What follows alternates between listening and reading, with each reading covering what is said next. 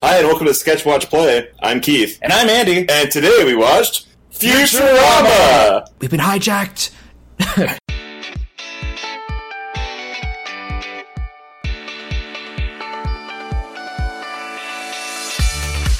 Hey everyone, I'm John, and this is episode 35 of Sketch Watch Play. We are a monthly pop culture podcast talking games, cartoons, TV, movies, and all sorts of geek pop culture. If you're new to the show, you can find and subscribe to us on iTunes, Google Play, Spotify, YouTube, and most podcast directories under the sun. We're on Twitter at Sketchwatchplay and on Facebook, facebook.com slash Sketchwatchplay as well. And this episode brings with it some new guests who uh, I'm, I'm, thinking some of our listeners will hear the first five seconds and be like, "Wait, what is who? What is going on?" Uh, but that's just a little. That's hey, that's more incentive for you to check out their their own show. Uh, joining me tonight, first time on Sketch Watch Play, Keith and Andy from the animation podcast Tune In Pod. Keith, Andy, how are you doing? I'm doing great. This is Andy. I'm great too. This is Keith. Yeah, it's it's fun to. This is both your first time on the show, my first time uh, voice talking with you outside of Twitter discussions. But uh, we, it's definitely we're both uh, we both become familiar with each other's shows, and you guys hold a, hold a nice milestone. You're the first guests uh, that and friends of the show that have discovered us through Twitter. Uh, rather than like real life or other or other existing podcasts, uh, yeah, we we seem to share a, a, knowledge of the Denver the Last Dinosaur theme song, an appreciation, well, if you will.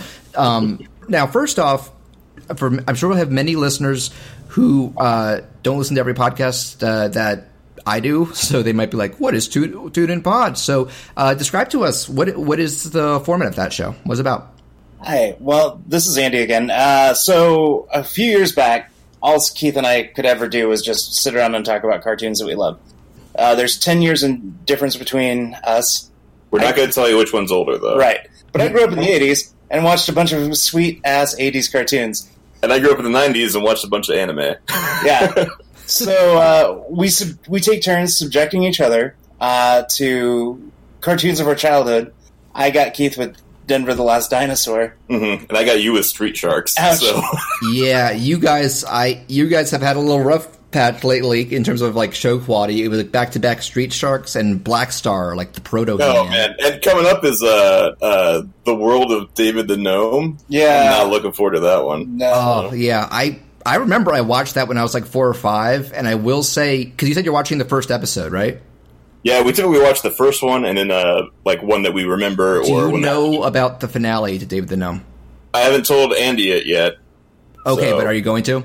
But uh, we're gonna watch it. Yeah. Yeah. Definitely. Okay. Not saying anything, but uh, holy shit! if I had seen that as a kid, I would have been traumatized. Yeah. Um, but yeah, no, it's it's a it is mostly there's a lot of it driven by nostalgia, but I think one thing that is really cool is that you aren't held back by any specific uh, time period or demographic. Like I'm, I have the list pulled up. One day you might talk Batman animated series, then followed up with like Muppet Babies. Uh, you'll talk like more adult oriented cartoons like uh, uh, Venture Brothers. You'll t- or uh, I'm just looking at it. Just we did uh, we did Metalocalypse, but we specifically yes. focused on the what what's the clown? Doctor Rockso. Doctor yeah. Rockso. oh, I love Metalocalypse. Yeah, I'm just I'm just looking at and, and deep cuts too. Another early one that caused you guys pain, but I remember Sherlock Holmes in the 22nd century. Uh, Misery does love company. So. yeah, it's about as dumb as the title suggests, but I remember that show. Yeah, and it's just neat because. I it, it, I just I think one thing about it is that it's both very funny, but you're still able to do like legit critiques of like what works and doesn't work from a command perspective, its demographic, your your demographic, and it's just really cool that I feel like if, if I'm if if this show is guilty of anything, it's often focusing too much on newer stuff, and it is kind of refreshing to just just because and also you talking about you guys spanning different generations, but being able to you know either introduce or reacquaint with all sorts of stuff. Um, yeah, I will I say our goal was to specifically watch cartoons that are not on the air anymore, and we've strayed from right. that a bit, but it's yeah, it's been for the most part. I'm just I'm just thinking about like some of the other stuff. Like I've I've noticed a definite. Oh, I'm trying to. So one of you is definitely like a He-Man fan, right? I think. Well, so I grew up a massive He-Man fan. Yeah, and then I got we started doing a few He-Man episodes on the show. A few. a few. I think in one year we did three or four episodes of He-Man, like right.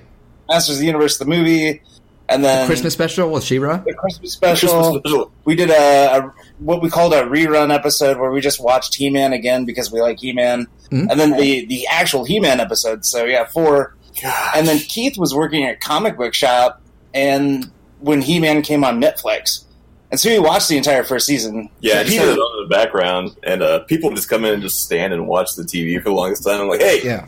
buy something, dude. yeah. Now, I'll, I'll admit, um, I, I'm because I'm also a nice kid. I still have never seen the original He-Man, um, Yeah. but I'm definitely aware of what a, you know, kind of cultural milestone it was. Uh, especially because I recently watched. Have you guys seen the Toys That Made Us?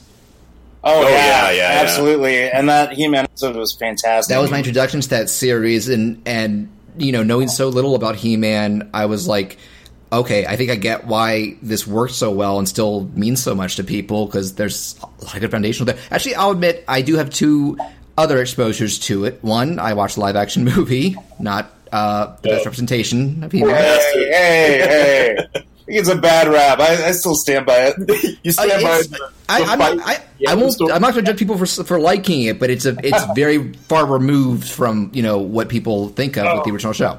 So far Uh, away. But I'll, I'll I'll I'll sweeten things a little bit. I actually was a big fan of the uh, the early 2000s reboot when it aired on Toonami.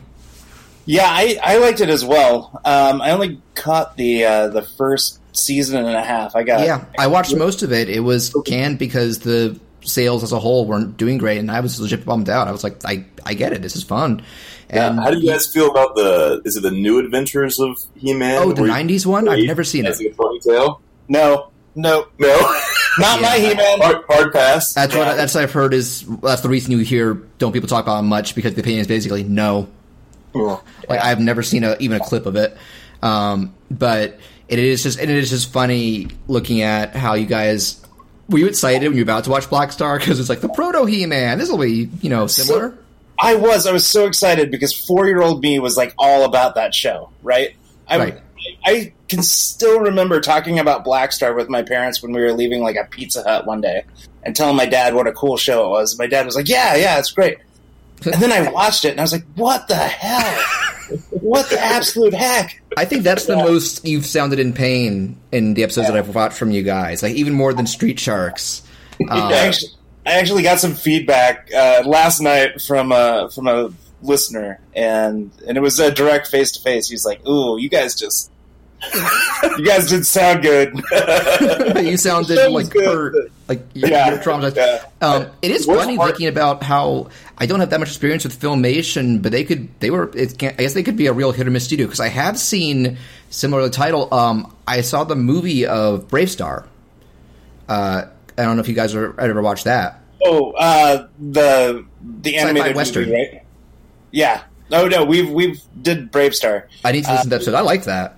Yeah, we did a very special episode because Brave Star was another one of those great cartoons that ended with a, a morality lesson at the end. Oh yeah, PSAs. Yeah, nothing cool like the Magna Carta that we got out of He-Man. but in the Brave Star episode that we watched, a kid died from doing drugs. It was Holy sweet. Yeah, they- And if you haven't watched He-Man, do yourself a favor and either watch a couple episodes or just look on YouTube for like a compilation of the morality lessons because out, Oh. out of context, they're amazing. I thought you were Oh. going to say watch the Hey Ya Yeah parody, but everybody's seen that. yeah, yeah, I, I might I might watch. I think some of it is on Netflix. So I might give it a go. Uh, but I like how we spent like five minutes just talking about He Man and other stuff by by proxy. Um, but oh, the last thing I'll say because I'm just because I was talking about Filmation being hit or miss. I think the episode I've re-listened to the most of you guys of the ones that I have listened was their Ghostbusters episode. The real Ghostbusters? or the No, Ghost- no, Filmation Ghostbusters. Filmation Oh, man. That was another rough time. That's Oh. a rough one. Oh it's man. funny as a kid i remember because i was also too young to live uh, when uh, you know the ghostbusters movie franchise was a huge deal but Uh-huh. i remember my grandma had like a random collection of, of vhs tapes of tv cartoons and such and one of them was marked ghostbusters and i was like oh wow it's, uh, I, I assumed it was real ghostbusters and then the mom was like Oh. what the fuck is this and i was Grandma, you lied to me. and I remember my main memory of it was it also had PSAs, and I remember like the TV ghost and a bat talking about parents, and the episode closed with TV going, and you know why that is, kids? Because they love you. I was just like, this is not my, hashtag not my Ghostbusters. Yeah. And Right. it took a while before I figured the out. longest transformation sequence. That's just guys putting on cargo shorts. Oh yeah. didn't they play it every episode? Just to, it's. Oh, I mean, same as He Man to fill up time, but He Man has an awesome sequence. Oh, He-Man sequence is amazing. By Yeah, the it's power- So let me tell you a quick story because this Yeah. is what we do on our show. Go so I was probably six. My brother's four years older or younger than me. Uh, so he was like two and a half. Uh, we watched a lot of He-Man in the house, and Mm-hmm. we're Catholic. And one day we're we're sitting in church, and and the the whole procession kind of goes down the aisle, and and there's always an acolyte that's carrying a, a gold cross down the aisle. oh boy. Yeah, oh boy. And my brother goes, by the power of Grayskull! like in the middle of like Sunday Mass at like noon. and my mom is so embarrassed. My mom's so embarrassed. And she looks over to where my dad was sitting. And my dad had jumped out of one pew and back a row. I don't know that. No, that's not my kid. That's so embarrassing. You left the family. And then 10 years later, they got a divorce and he really loved it. oh, yeah. Yeah, that just family because this damn three, two and a half year old kid embarrassed the shit out of him in church. I wonder if there were any priests who like didn't know what Grayskull was. They thought it was like some satanic ritual. Yeah, right, yeah. Because Grayskull sounds very occult, like on its Oh, own. They probably did an audit of all their Sunday school materials and whatnot to make sure Yes. that they're not teaching a Oh, thing. and last thing I'll say because uh, one of your kind of less uh, traditional episodes, but one I that is a very nostalgic thing. When you review the original Power Rangers movie, oh yeah, I love oh, Power man. Rangers. I was just yeah, talking that, no, that was. Uh, I actually remember when you did Animaniacs. When I think when you said that was like your defining uh, child cartoon, and it was kind of back to back when they had them on both both on Fox Kids, back to back Animaniacs and Power Rangers. That was like my elementary school life for a couple years. Yeah. Um, and we did see the movie in theaters, and then get the VHS and almost wear it out. Uh, so that's a fun episode. But yeah, uh, Tune In Pod still going. Uh, is it a weekly show or or what monthly or what's the schedule like for it? uh, twice a month. Yeah, Yeah, we we've made strides before to try to get uh, to go weekly. It just hasn't worked. Uh, there's It's been tough. job changes.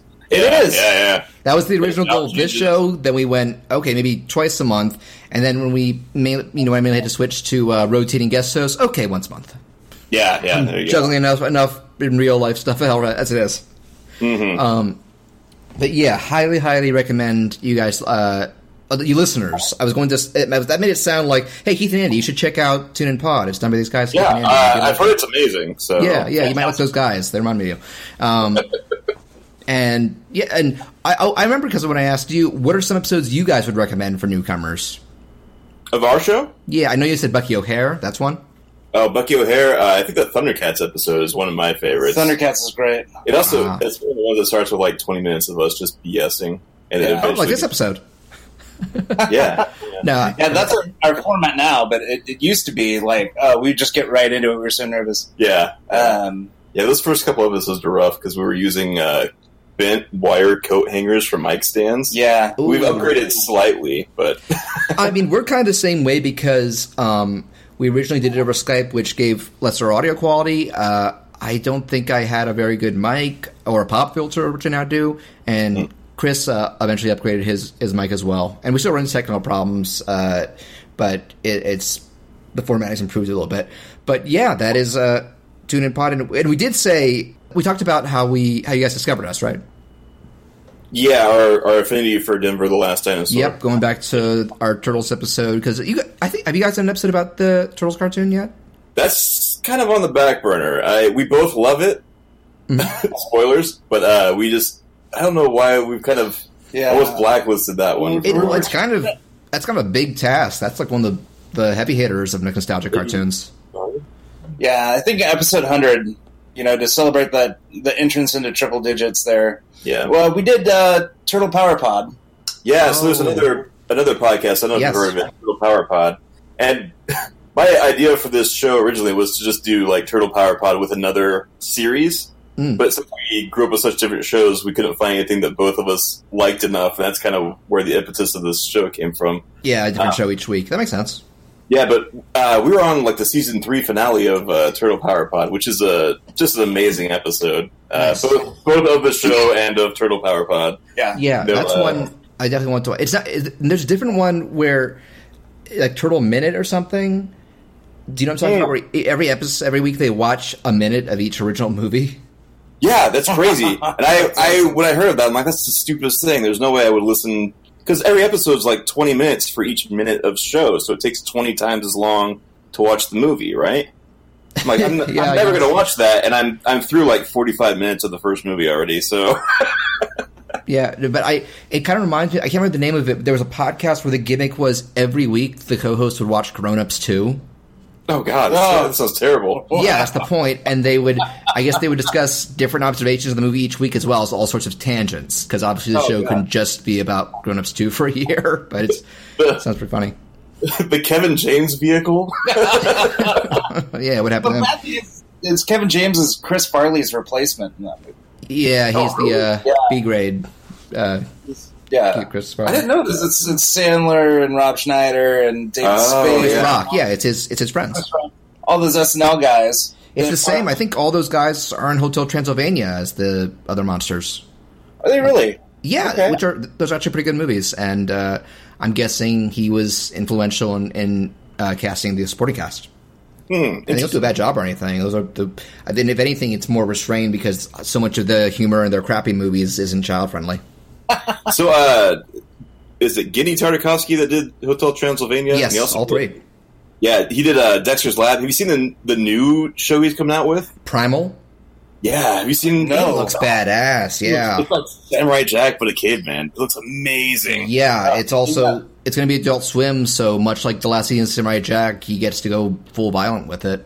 Yeah, he's like stabbing a thing in the back with another thing's tooth. It's amazing. Yes, it's very it, it's very inspired by. I actually know that uh, a lot of the older uh, barbarian type shows were influential on Samurai Jack, so maybe this is his direct take on something like that. Yeah. So now, are you going to be able to watch this in VR? Um, well, Primal depends on how they release it. I, but I'm going to take that as a segue. Uh, Ah! Bravo, bravo, well played. So yeah, the, the in terms of the recent media that we're that I'll discuss here, this isn't so much just recent as it is kind of the past three months to just kind of finally dip my toes into the ever growing world of virtual reality headsets and gaming because so the company I do my day job with they they always they do the typical uh, Christmas bonuses you know around Christmas time and for whatever reason, in the 2018 bonus, they told me this initially, and I forgot it for a while. They're like, "Yeah, there's going to be more of it, but we're going to split in half. You'll get half around Christmas, and then half in February." And I just straight forgot about the. Uh, I used my December my December one to get my uh, my my Surface Pro that I've been doing uh, more recent drawings and animations with. Uh, very useful because the uh, I'd had a Surface before I got off eBay, old, refurbished, and dying, so that was a, ni- a nice upgrade. But the in February they were like, I, I think uh, they told me like oh, a couple days before, okay, well, second half, and I was like, oh, oh shit, yeah. So it's one, one of those one of the only occasions where I can think of where it was the equivalent of like you know eight hundred dollars just falling into my lap because I had, and it was just it was just because of my own uh, ineptability to schedule that kind of stuff. But I had kind of been curious about this for a while, and, and there were games for it that caught my interest. So yeah, once it came out, I once I once went through, I went over to the nearest Best Buy and bought myself an Oculus Rift, and then got home and set up its software, made some purchases there, and on Steam, and having having great great fun with it. Now, I think I heard from one of you guys that you have dabbled a little bit with uh, headsets with VR. I don't know. We wouldn't see a, a lot of usage out of. I mean, some lawnmower man stuff or whatever, you know. And I, The gold standard for VR, Yeah. exactly, exactly. VR, VR, the real VR experience. an accurate representation of the future, where lawnmowers come out of your mouth and kill a guy's brain and set priests on fire. Yeah. fire. right. Yeah. VR two, the virtual reality. Um. My my childhood, I would if you told me about VR, I would think of uh, VR Troopers, Oh yeah. Yeah. Yeah. another very accurate representation of the VR experience. Yeah. Um, but yeah, no, the the Rift is, and I didn't get because they're also it's making headlines lately again because they've released new models. Uh, I can't remember if the one of them is called the it's still the regular Rift, but it's like the S or something, like more compact. Um, and the big one is the Oculus Quest, which the big gimmick there is, you know, not only have they redesigned the headset to be more comfortable and, and lightweight and the such. Uh, now the, the the Rift itself is basically you, you think of it as a, an accessory for your computer, um, Right. Because I already have a fairly gaming capable laptop. It's it's getting to be like four years old, so it's showing some age. But uh, you with the idea is that you plug. Uh, my version comes with the headset, two wireless controllers akin to like a Wiimote, and uh, two sensor sensor not even bars like like sticks. These vertical more vertical ones.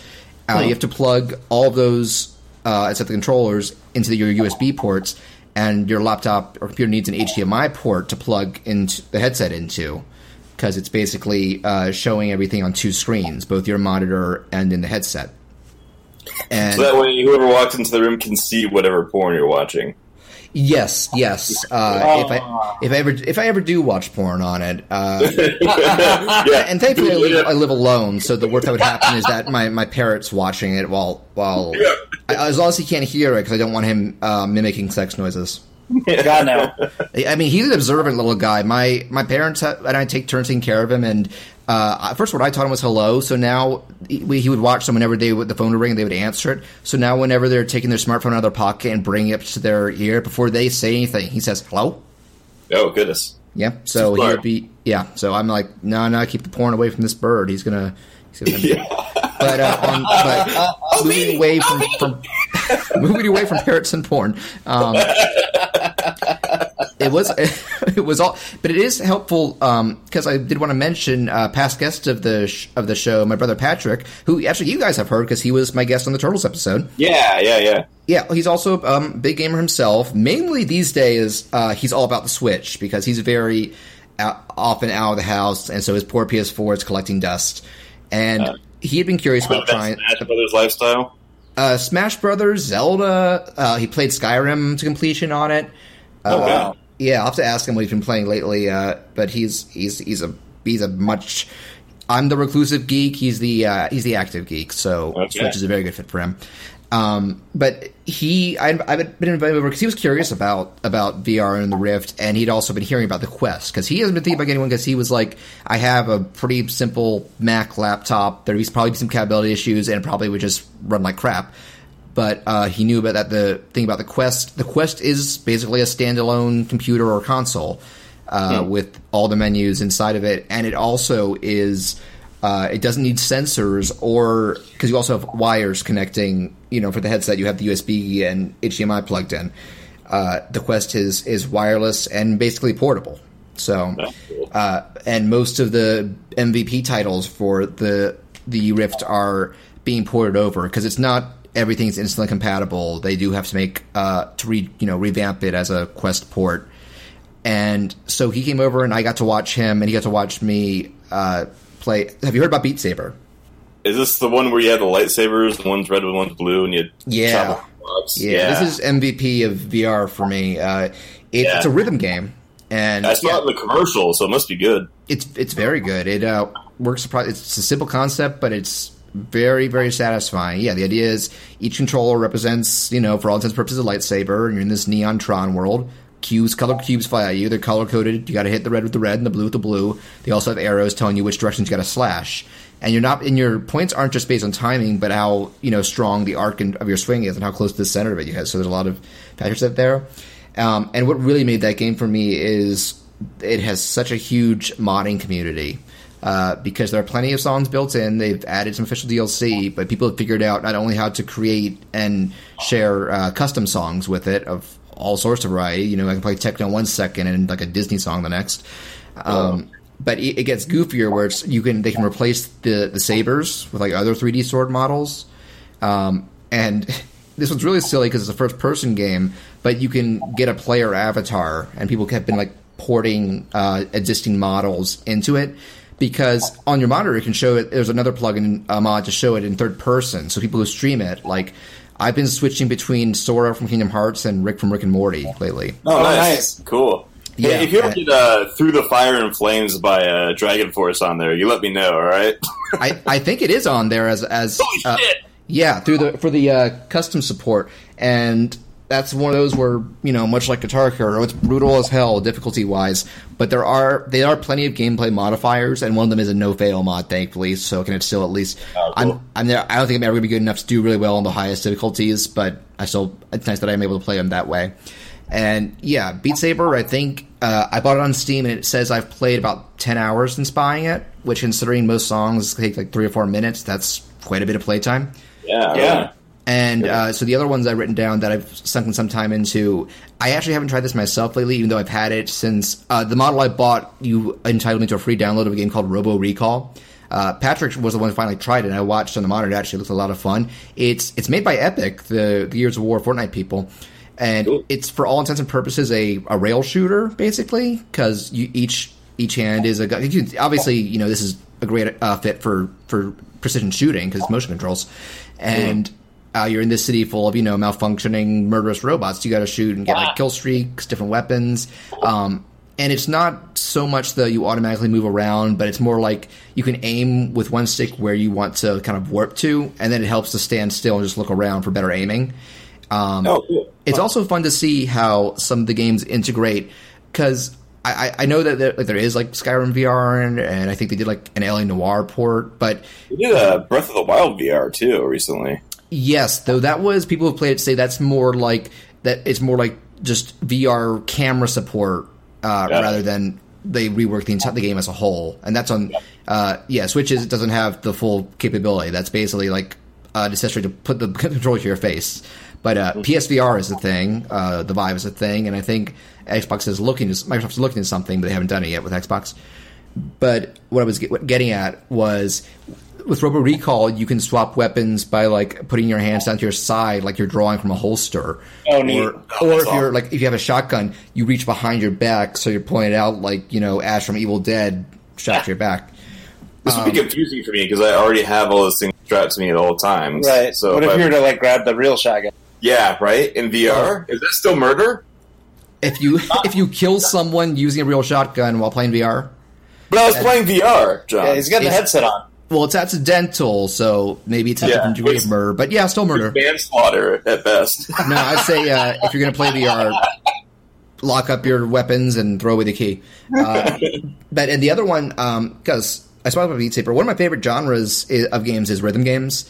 Uh, we did a whole Oh, episode yeah. about it, me and Felipe, back in 2017, or no, it was last year. What am I saying?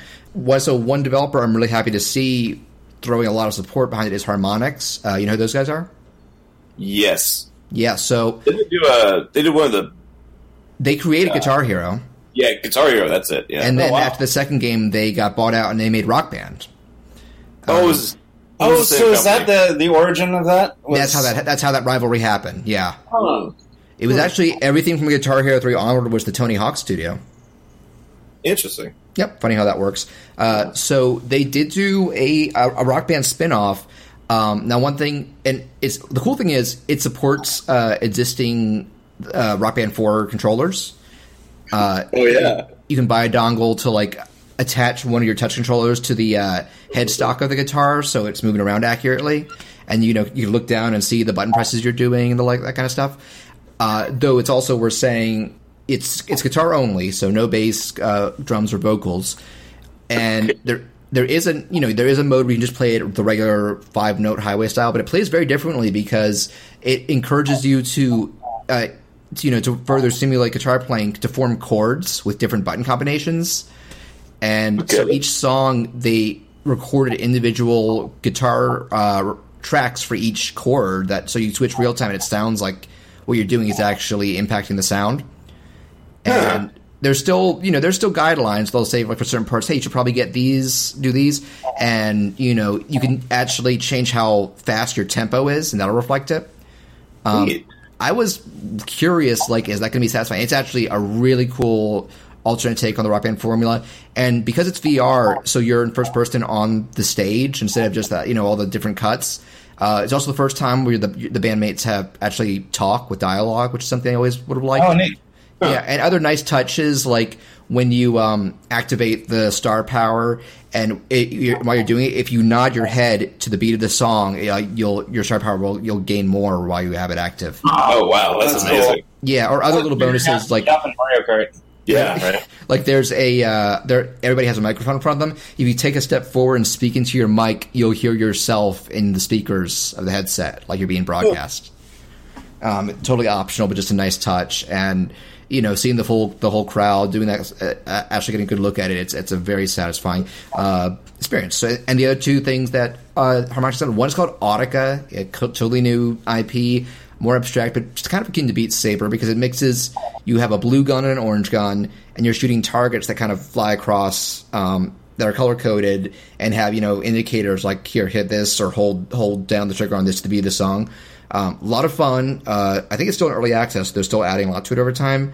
Uh, main thing that keeps me keeps me coming back to Beat Saber more is Audica's a lot tougher in comparison, even on the easier difficulties.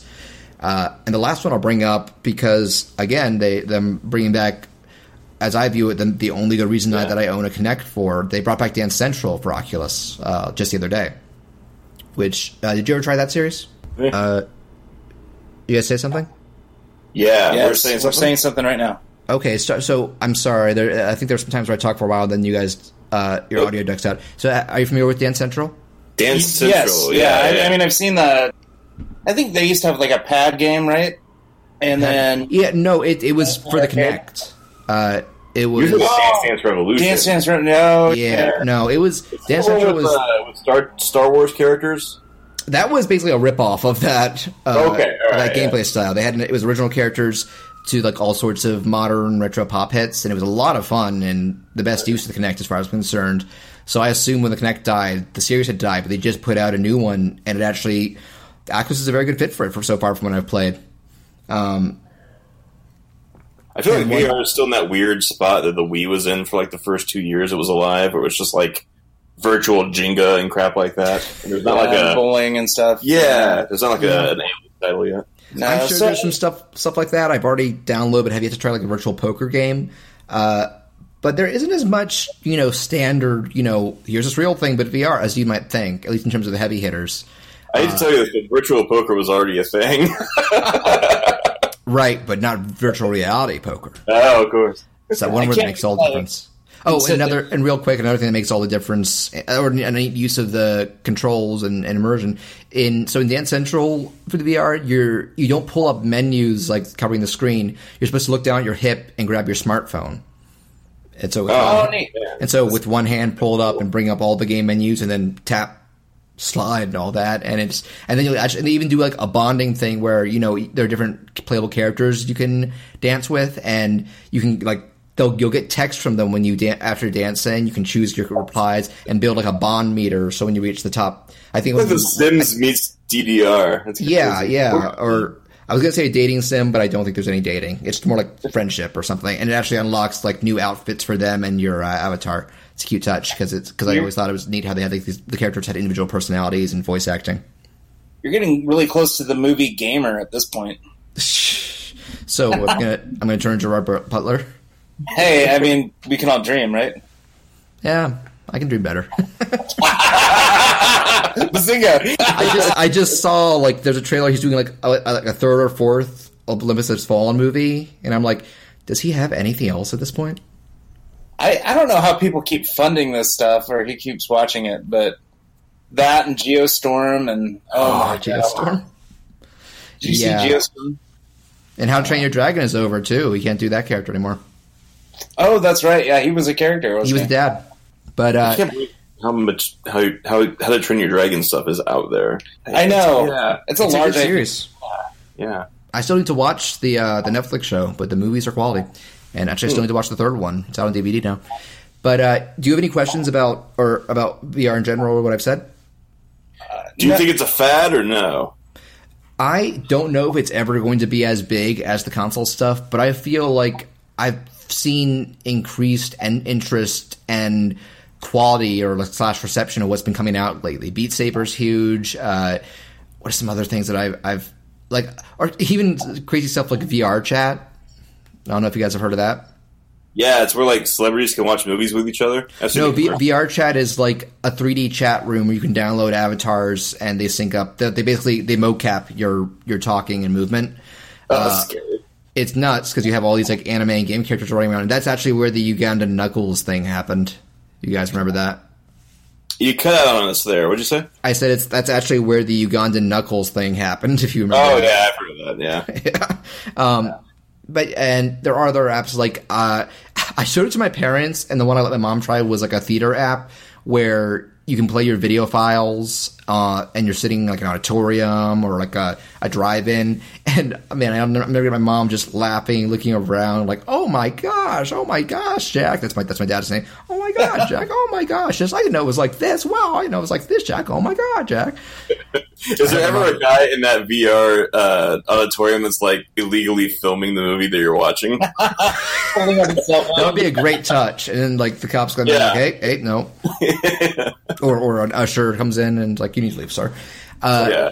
But VR yeah, no, I like I said, one of the things about VR is I think a lot of people would assume that controls would function basically the same as your home consoles, and it just it doesn't work that way.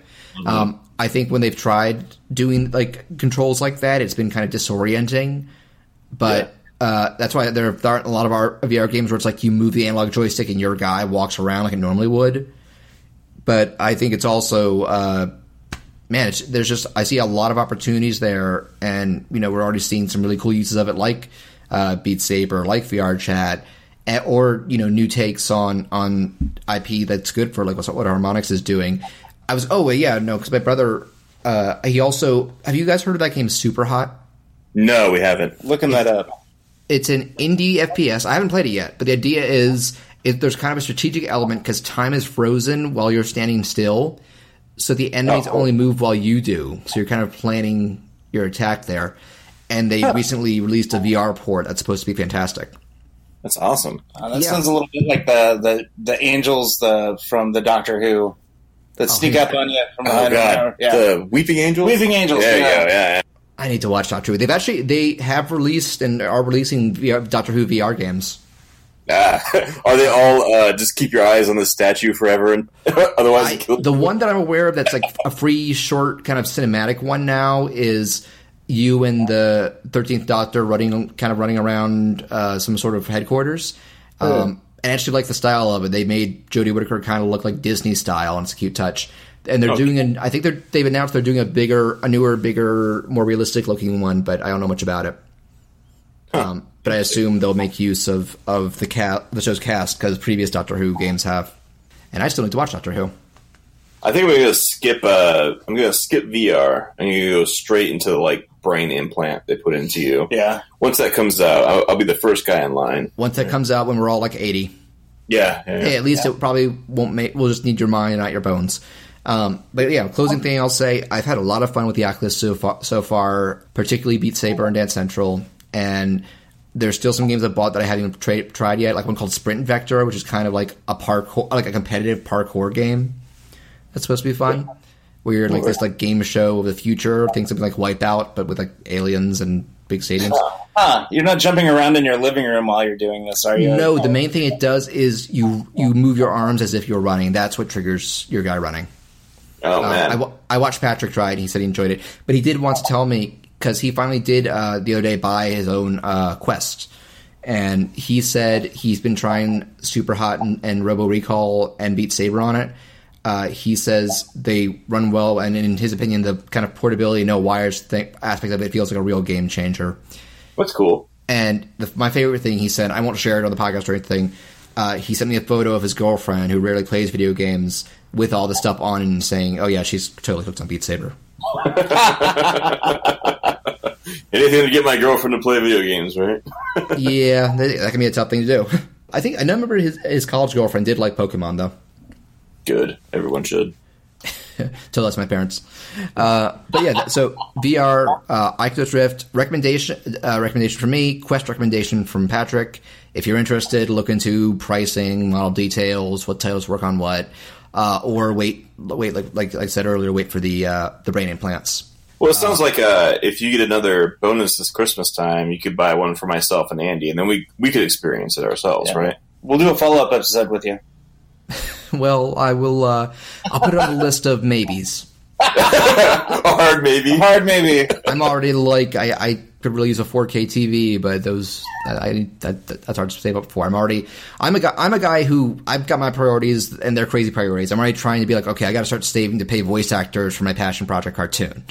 There you go. Nice. Other people want, other people want to buy a house. I want to I want to have like, okay, you're voicing the robot, you're voicing the little sister. Uh, go back to our passion our passion projects episode. I'm getting ready for the first full episode of Spacious, so you'll know what I'm talking about if you listen to that. Thinking But, uh, about voice acting, though, have you uh, are you aware that William Shatner wrote a book series called TekWar? What? Yeah.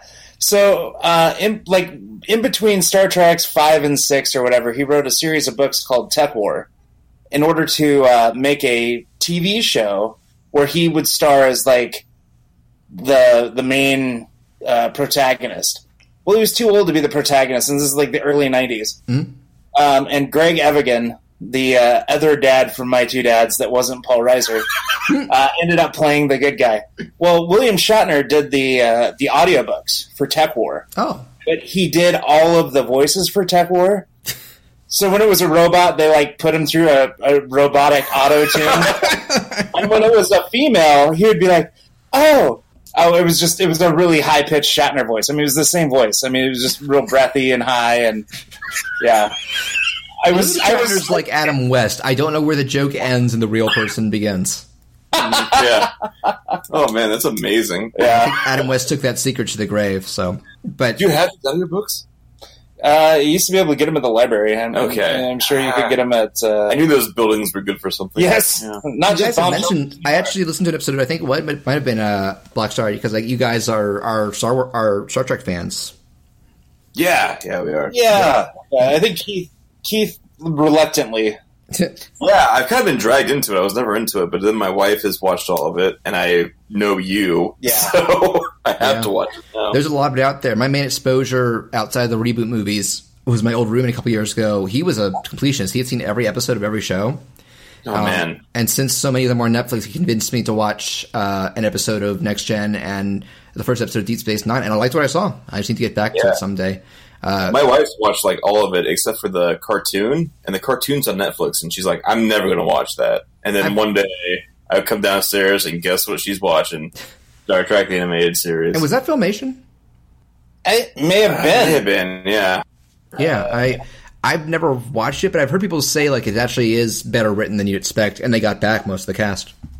Yeah, it, it's not like I, it's a cartoon, but it's basically just a shorter episode of Star Trek. It's kind of like a lost season. yeah, Yeah, it's really season four. I, they had the like a lot of the original writers. Yeah. Okay. Oh, yeah. It was Filmation. I'm looking at the Wikipedia now. yeah. and it was everybody but uh, Walter Koenig. They didn't bring him back. They couldn't afford him, Uh, and so they just had James Doohan do like nine voices. well, she. well, she Speaking of uh, great animated sci-fi shows, And speaking of cartoons that use the original Star Trek cast, yeah, boom. Turnabout is fair play. I did a good uh, segue. and actually, I got to grind to a halt because now we got to save what we have. okay, sounds great. we're gonna go make some more cocktails, and then we'll be right back. I'm going to get some water. I'll be right back. Can I ask you a question? As long as it's not about my eye. Uh, Is it about my eye? sort of. Just ask the question. What's with the eye? So, as with uh, the usual guest tradition, um, I allowed. Uh, that sounds that's cocky. I asked Ethan and Andy uh, to send uh, possible ideas for the main topic, uh, and you know it could be a cartoon, it could be whatever.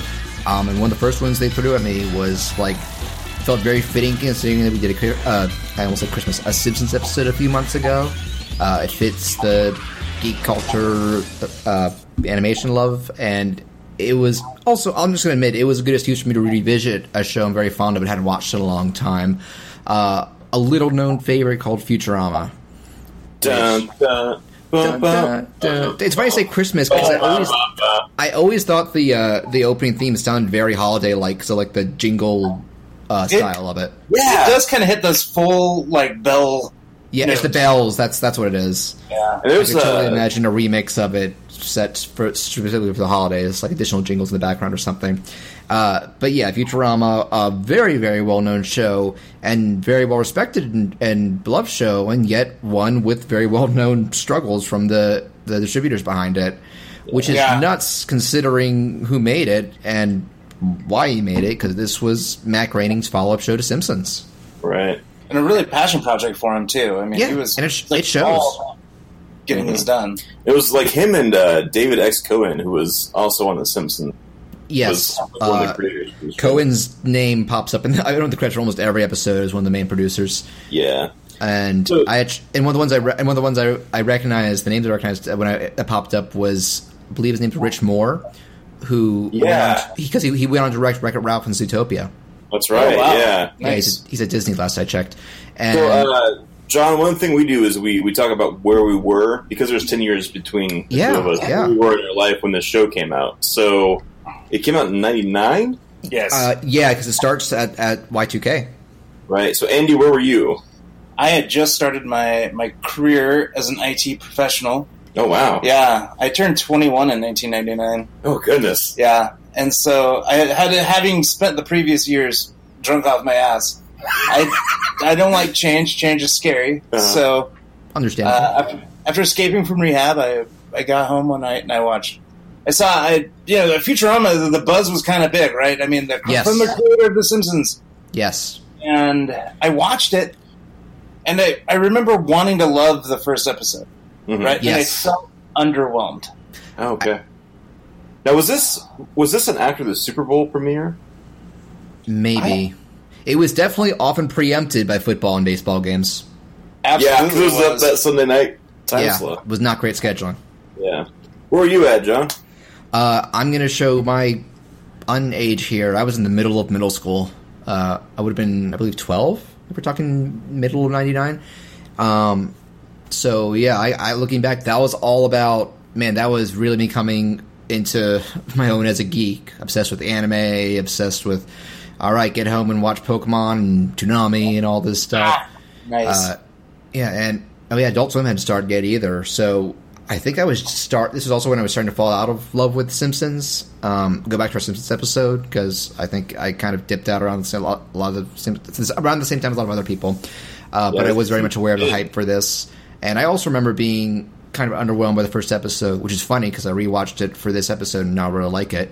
But it was still a show I would I would catch uh, on and off during its initial airing, and then really get into when uh, Adult Swim reran it. Yeah, I remember. I, I'm about the same age as you, I think, because I was about in middle school when this came out. All right, yeah, pretty I close. remember. I remember really liking the show, but it was always like this was on at six, and then whatever random shit they had on Fox was on at six thirty, and The Simpsons was on at seven. yeah, So it was like there was no incentive to watch this show because you had to sit through like uh, yeah. the bad episodes of Malcolm in the Middle or whatever. Who gives you a rat's ass anyway, or something Yeah, like that. yeah. So for me, you know, I watched the show and I was trying to catch it, but you know, being 21 at the time and and just starting on life, uh, I got married, got divorced during the original run of the show, had a kid and everything. Like it was, there was a lot going on for me. The full gamut of life experiences. Oh, absolutely.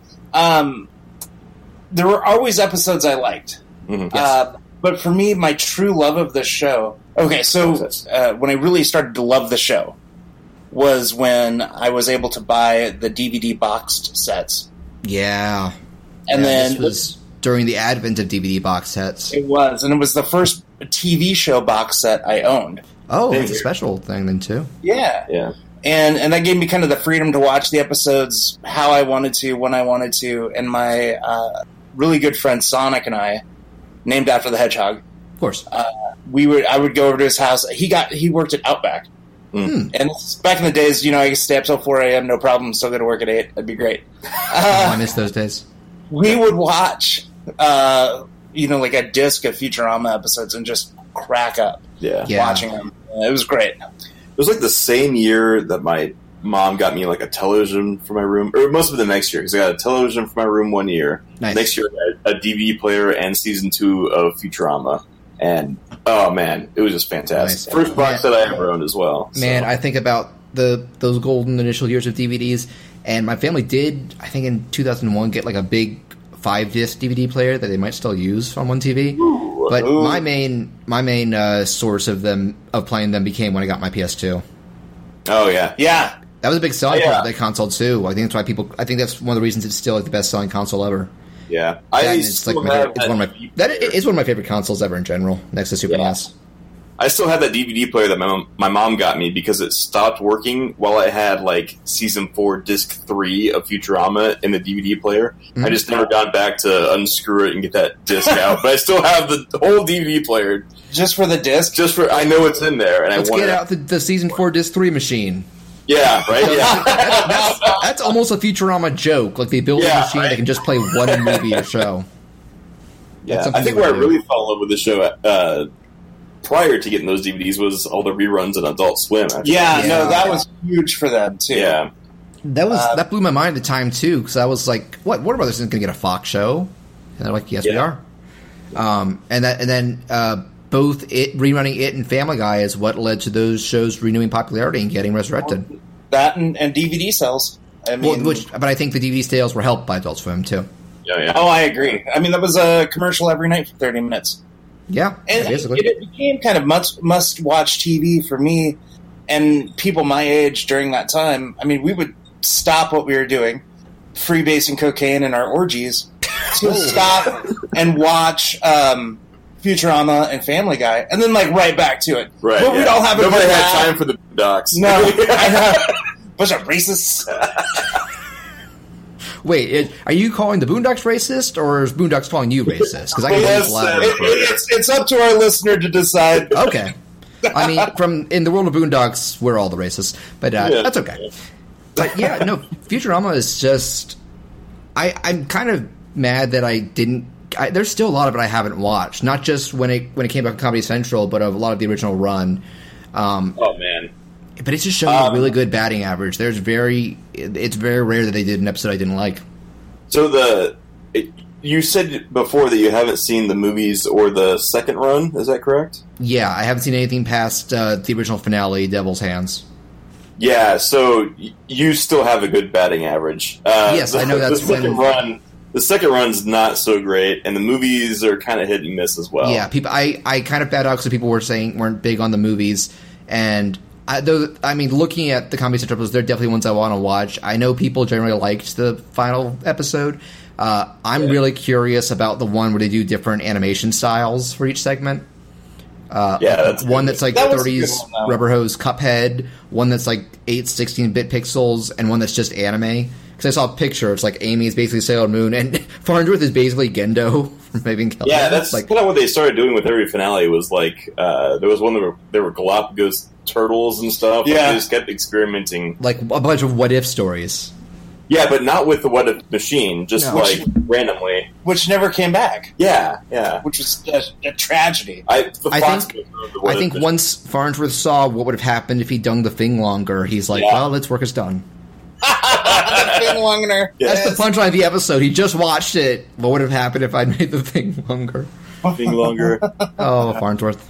But yeah, no. Just looking at some of the facts about the show that I, I was like, I was curious about like what got it off the ground. Like, what was the incentive? So it turns out Fox had been pushing Matt Groening since the mid '90s. If you want to make a new show, go for it.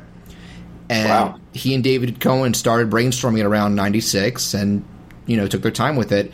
And apparently, the funny thing is, the struggles with Fox began from the outset because I guess maybe there have been some management changes because Groening said during that Golden Age Simpsons, Fox was pretty hands off. Like they trusted them with their writing and jokes and didn't worry too much.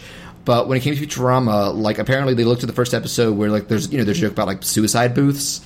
And Yeah. they were like, "Oh, are you sure?" And he was like, you, you, "This is what we found The Simpsons." And they're like, "Well, yeah, but things changed." And eventually, you know, they let that happen. But there was still always like it was never a smooth sailing for him there. And that, that I'm sure, like the scheduling that he must have been pulling his hair out frequently. I remember reading about the when the uh, broadcast standards people at Fox read the read the script for the first Futurama episode, and they wanted they were like appalled by the probulator. They wanted that thing out. They were like, "No, you can't have this." And like people were like, were like the like best they wanted to of the like close the Simpsons down over it. They were Oh so gosh. pissed off. The standards of practice guy was like, Yeah. "What the hell?" Man, They had to like make him like calm down. Like Network censors have always been a thorn in cartoonist side. I remember Animaniacs did a whole episode basically lampooning them. uh, have you seen the this is way off topic, but the the broadcast standard, standards for Spider-Man the animated series. No, but I'm curious to hear what they included. Yeah, there's a bunch of crazy stuff like uh, so guns couldn't have bullets, which Laser guns. That's a that goes back to GI Joe. yeah, but Yeah. like Batman the animated series on at the same time they had bullets. Yeah, uh, the, what- the really crazy one is that whenever Spider-Man landed on a roof, he couldn't step on a pigeon. yeah, like very, very, very clearly Did defined. they think they were going to write that in? Yeah, very clearly cannot land on a pigeon when he lands on a roof. Spider-Man is not a pigeon killer. God damn it! Right? Wow. Friggin' street rats. Yeah, No, right? That's ridiculous. Maybe they. I remember um, a book I read in middle school, which I highly recommend, called "Serious Business" by Stefan Kanfer. It's mainly a history of the animation during like the golden age of like Looney Tunes, but it also talks about stuff from like the the, the early days of TV. And you think that's insane? Apparently, um, you guys remember Josie and the Pussycats, right? Yeah. Oh, yeah, long long tails and the ears for hats. Right, right, right. So that original show, I guess there was an episode where they wrote, you know, there was going to be something chasing a cat, like a regular cat, and it would jump into like a bowl of pasta or something, so it, to blend in and not be caught. And the censors were like, "No, kids will put cats in the spaghetti." Well, Fantastic Four, the first Fantastic Four cartoon, they wouldn't use the Human Torch. 'cause Yes. they were afraid that, Kids will set themselves on fire.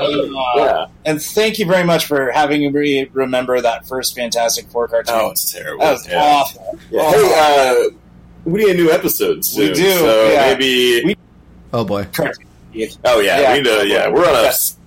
put it on the list. So we should we probably keep, we probably can't spend the whole episode talking about network censors, as funny as it is. Um, But Futurama's uh, launched. So I guess one thing to talk about is, is uh, unless you guys have any topics you want to start with, is looking at the uh, characters and, and Oh, uh, yeah. voice cast because a lot of very recognizable people in here from one thing or another. I feel like the one who probably spans the most characters is Billy West. Oh, Uh, easy, yeah. yeah, which He was let off of like uh, Ren and Stimpy. Yeah, and- yeah. Ren and Stimpy put him on the map. I actually, I've read he used to do uh, work on Howard Stern's uh, radio shows Oh, okay. before uh, moving to cartoons. Ironically, it was you know John K. who got him who got him into that, but they had such a bad falling out. And uh, you know, I think Billy West has come out on top of the two by this point. Yeah, oh, yeah, easily. Yeah, yeah, and but yeah, no, he's Billy West is always someone who's fun, and uh, so I uh, when I think Billy West, I either think Ren and Stimpy, uh, particularly this, and I think he's still the Red M&M alongside J.K. yeah. alongside J.K. Simmons. Yeah. That's always such a weird Wow, thing to think yeah, about. that is J.K. Simmons. It- isn't it's it? always yeah, it's still him before anybody knew who he Yeah. was. So for a while, I was telling people, yeah, that's J. Jonah Jameson. Speaking of Spider Man. Ah, Um, cool. And oh, did you guys see that? See a tweet the other day where people did a Photoshop because everybody's been like, who could play Jameson nowadays? And somebody said John C. McGinley. Oh, that would Oh, be- yeah, that'd be amazing. be I, awesome. I was like, oh my god, it never clicked with me. Now we need to make this happen. Um, and apparently As McGinley liked as- liked the tweet. as long as he calls Peter Parker Susan as a as a nod to Scrubs. Susan, get in here. Susan, yeah. All right, Daphne, let me tell you what's going on. just a barber. Um, no, but uh, Billy West. Uh, so it's like it's what he's Fry, he's Farnsworth, he's uh, Zapp Brannigan, and he's Zoidberg, and I'm probably forgetting so like at least one other guy. Oh, I Slurms MacKenzie. yes, uh, uh, some one-off character, sure. yeah. Oh, yeah. Tons of. He's like everybody in this show. Yeah, and it's just a very nice because do you know the history about behind Zapp Brannigan's voice? Yeah, it was Yes. supposed to be Phil Phil Hartman. Hartman. Yeah, and that's why yeah. he named Phil too. Yeah, because um, yeah, Phil Hartman. For those we mentioned him in the Simpsons episode, voice of Troy McClure and Lionel Hutz, the lawyer, uh, very tragically was shot by his wife. He was also he was also on SNL back in the day on Frozen Caveman Lawyer, a bunch of other stuff. Yeah, He was he was the uh, part of the greatest cast ever on that He's show. he was a funny guy. It was it was a loss, and so yeah, the original plan was. I actually read, even though Matt Groening had always said, "Hey Phil, this is going to be you," he still insisted he audition, and obviously knocked it out of the park.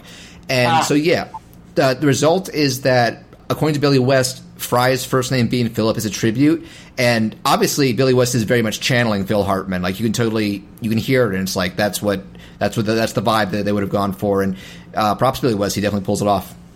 oh, Oh, yeah, absolutely. absolutely. bombastic and just Yeah. over the top. One of your and- favorite episodes, I think we're going to talk about, is Wars the H Word. There's a lot of a great uh, Zapp stuff in that. Oh, I love Uh, that episode. yeah. That's that's drunk Keith's go-to. He's on he's on a horse on a platform for half the episode. Uh, Yes. you scared Felicity. Yes. Why does he have a horse? Or or and you know he's you can tell he's worried that he's turning gay for Lee Lemon. yeah, yeah. What's your name? Lee Love. Before we get to that, let's get through the rest of the act. Man, Lemon, Lee Lemon. Yeah. Um, and speaking of, of Leela, Katey Sagal, which is interesting because she doesn't do a ton of voice work. Um, Doesn't. No, and she's she's Maybe prolific. the only thing I've seen her in. It was. Uh, I well, I know she was Peggy Bundy, the wife on on Married with Children. That was her big her big thing. I, I, yeah, voice work wise though, I think this. Yes, no voice. I looked it up. There's not much else. Um, but yeah, she's continued to do t- uh, various TV and movie work through the years. Uh, if we're talking millennials, I know her as Pat the Smart House from the Disney Channel classic movie. Uh, I don't know if any of you have any idea of what I'm talking about. Not, I don't know. I know she's also the the gal with a big scar on her chest in uh, Sons of Anarchy. Yes. Oh, oh yeah, I did hear she's on that. I did not hear her that she had, no, she had a scar on her chest. Oh, is that right? Yeah. Oh, interesting. Yeah, I'll just say real quick. Smart House is her basically imagine Siri, but it, it runs her whole house or Alexa. Um, but it gets sentient and, ho- and and reprograms herself to be a hologram of like a 50s sitcom mom and be like, "You're living with me forever." It's it's, it's silly. So it's almost like that uh, Treehouse of Horror episode of The Simpsons. Oh, with Pierce Brosnan house. Pierce Brosnan, Yeah, yeah, it's yeah. to- yes, it's totally like that. Um, Okay. Good comparison. Uh, and beyond that, this was also I, this was really the breakout. This show made John DiMaggio because Yeah. Oh, yeah. this was his And first so main I role. heard that uh, when they were casting people, like everyone would do a robot voice. Yeah, John- they were like, no. Like, I'm going to do a drunk voice, and they're like, "That's the guy." which totally suits Bender. Like uh, one of the episodes, one of the anthology ones that I watched because it was one of my favorites was "What if they made Bender human?" Oh yeah, And it's just like- air escaping. He's so like, and it, yes, yes, yes. But I'll, I'll get to that. But it's also that you know he's so happy. Like I'm getting drunk, and it's actually bad for me. like he takes such pleasure in ruining himself. But yeah, the end where he's morbidly obese and dies on stage. He can't have died. He just said, "Woo!" No, that was the fault of air escaping from his flat. Yeah. Him out of here. He's starting to smell. Woo! Woo! That's like I, I had to rewind that because I just love the sight of rolling a fat corpse that's going woo. They're good at sometimes they just do really bizarre jokes like that. Um, and and uh, I'd say like those three are like are the, the main trio is is uh, Fry, Leela and Bender, but there's definitely also the other uh, Planet Express guys. Uh, Hermes, the accountant, uh, Phil LaMarr, who great a lot- great actor. Has done a lot of Samurai Jack actually. That's always easy to forget. Yeah. And uh, uh, Lauren Tom is Amy Wong. Yes, yes, she's done various. Uh, she has she's a pretty interesting body of work. I remember finding out she was in that movie North, like the worst Rob Reiner movie with Elijah Wood. Oh, whoa. Yeah. I saw a clip of- I remember hearing about it, but I, ne- I never saw I it. saw a clip of it where she's the wife of the governor of Hawaii, and the moment she started talking, I was like, "Oh, hey, Amy."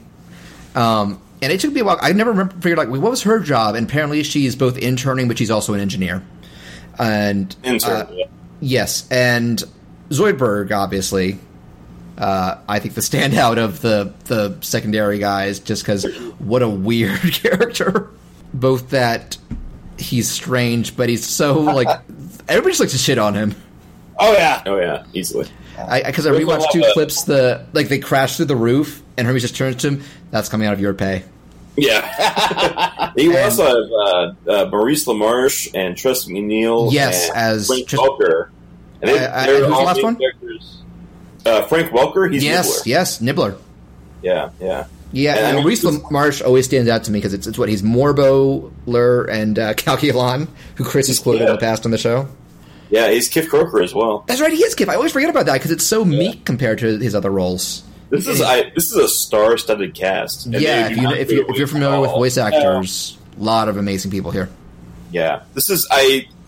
This is probably the the most star-studded any TV show has gotten.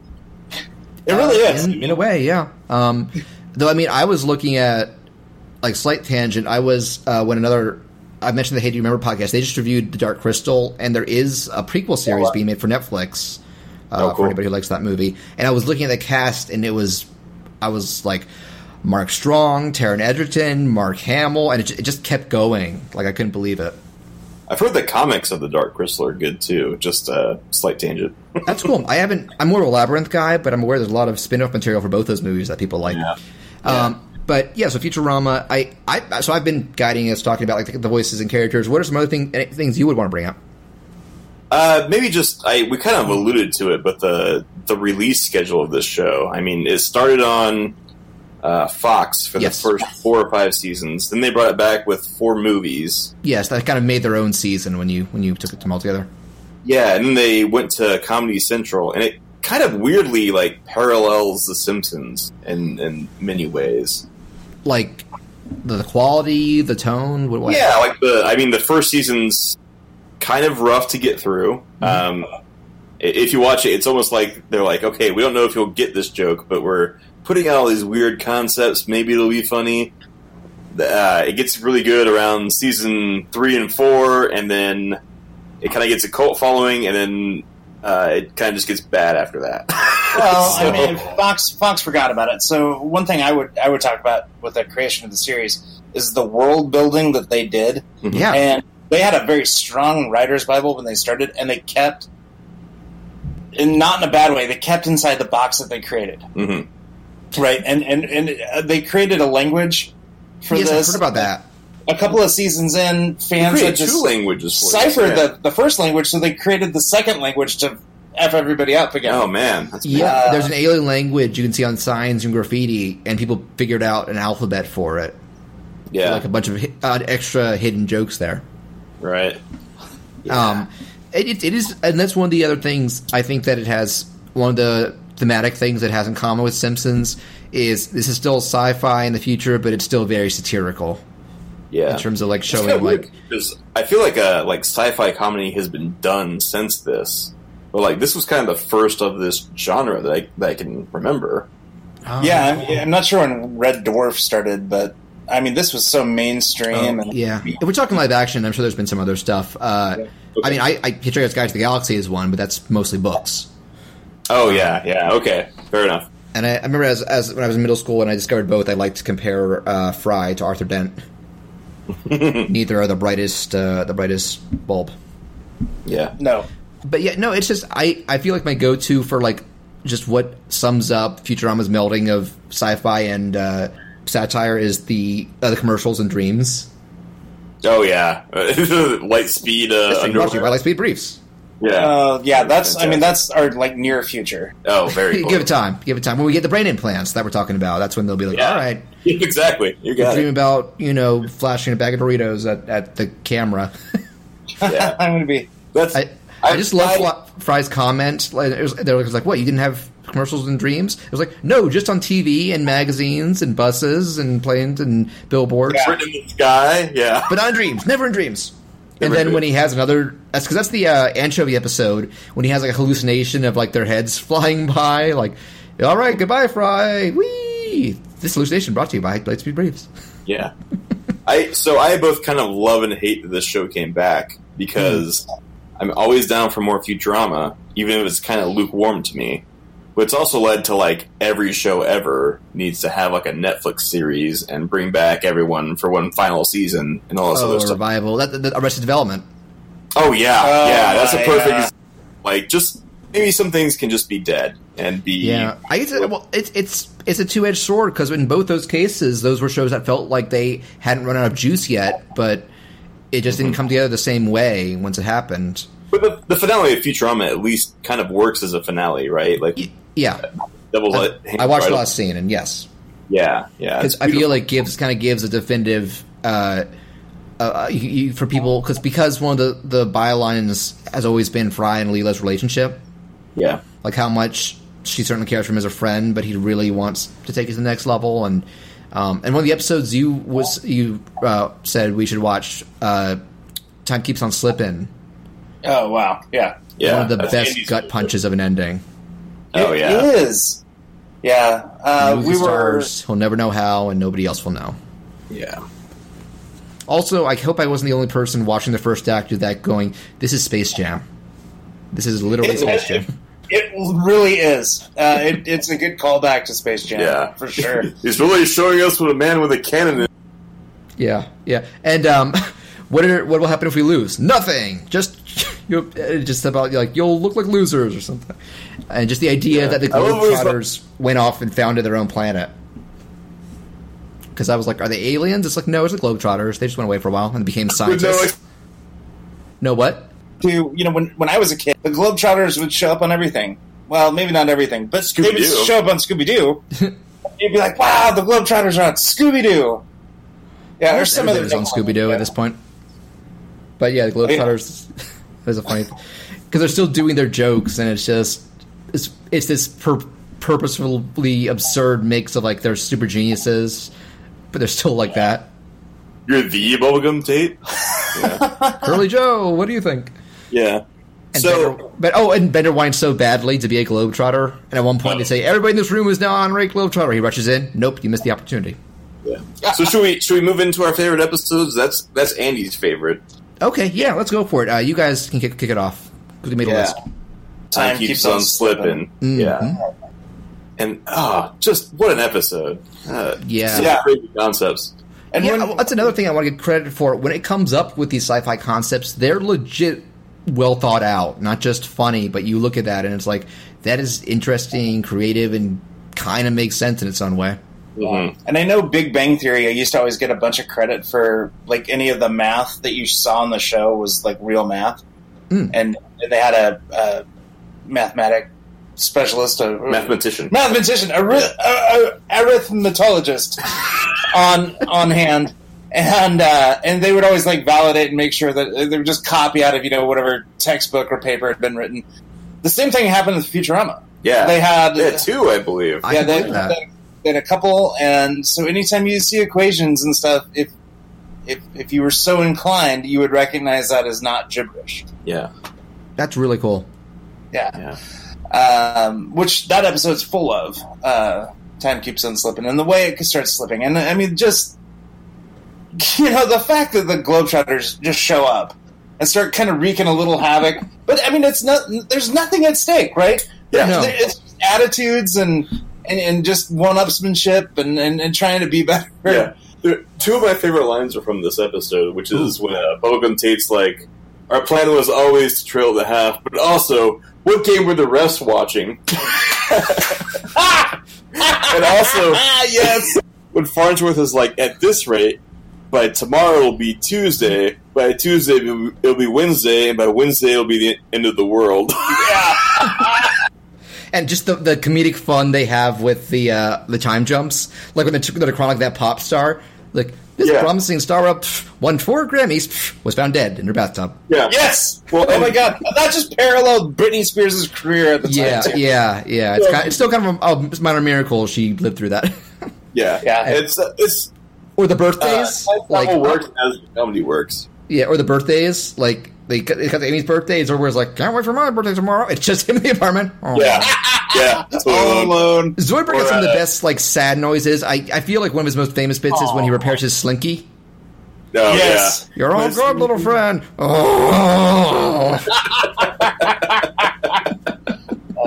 that part. Sometimes they just. I love when Futurama just does little one-off jokes that are just intent, completely, completely absurd. Like, why did this Slinky Slinky catch fire? Yeah. Oh man, it's it's hilarious. or, or when I was thinking of the, the second episode when they go to the moon. Um, and we'll get. Don't worry, we'll get back to Oh. it.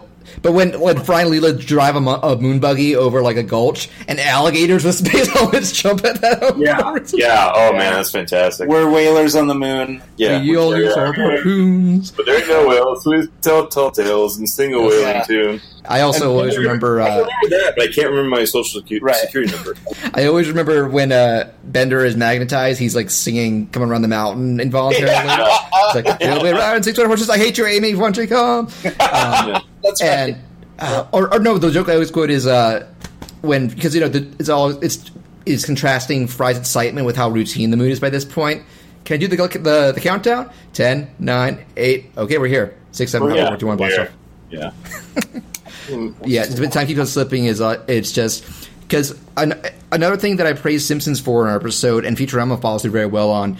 The show has a surprising amount of really well done emotion. Oh, Yeah. so much so, and I mean, way more emotion. Like because when The Simpsons does emotion, and and we're gonna have to draw some contrast, Uh, Of course, comparison and contrast to the shows. Uh, same dad. Um, when this show has emotion, there's there, they don't cue up the, the music and there's there's no violin playing and it's not Lisa and Homer sitting on the side of the bed. I mean, it's it's really you know there could be a, a point where uh, in one episode Zapp Brannigan loses his commission and you can tell he's just crushed. I mean, this is his whole life gone. Yeah, I remember that one. Cartoon, and he's just walking out of the room, and he stops to give some dumb impassioned speech. But it, it's just it's so beautiful uh, of what he can do, Yeah. and and I just think of uh, you know the the subtleties between uh, Fry and Leela, uh, Kif and Amy. Yeah, That's right. Yeah, Kif and Amy hook up, and then Yeah. Leela accidentally gives their children because the whole touch and Kif's Right. constant. Zapp and Leela. I mean, just every Yes. time, just he's so crazy. Yes. Oh, I always felt so bad for Leo in those moments, but it is hilarious. And Oh, I didn't. Not not one bit. we're at the end of where the H word, which just beat the shit off him. That was fun. Let's do it again sometime. yeah, Yeah, yeah, yeah. Because he's all into it. Yeah, anytime he could, she could touch him. Yeah, he's okay with it. Oh yeah, This And kind of of course, their, their initial, uh, you know, hooking up Champagne. no, Champagne. I still call it that to this That day. that's that one word sums up Zapp so well. yeah, Oh yeah. Such a blowhard, but just a dumbass.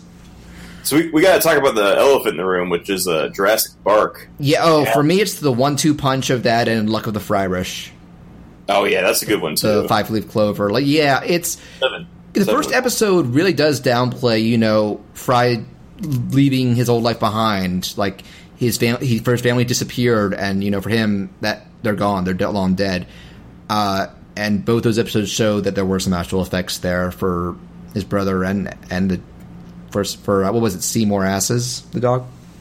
Yeah, Seymour. Seymour. Yeah, that was. It's already tugging at my heartstrings when he's this starving stray dog. Like, a dog's my favorite thing in the world. So it's all like, oh, poor little guy. And Yeah, I feel like this is John. I feel like this is our our generation's uh, Bambi. you told me that on Twitter. I can kind of Yeah. see that. I think Yeah, if Chris was I- here, he would argue Lamb for Time was that. Um, go back to our emotional moments episode Yeah, I, I where I fair also enough, talked but Jurassic I feel Park. like, uh, I feel like the reruns on Adult Swim. Really, I- we're not crying. There's just stuff in our eyes. Oh, yeah, because it's that episode.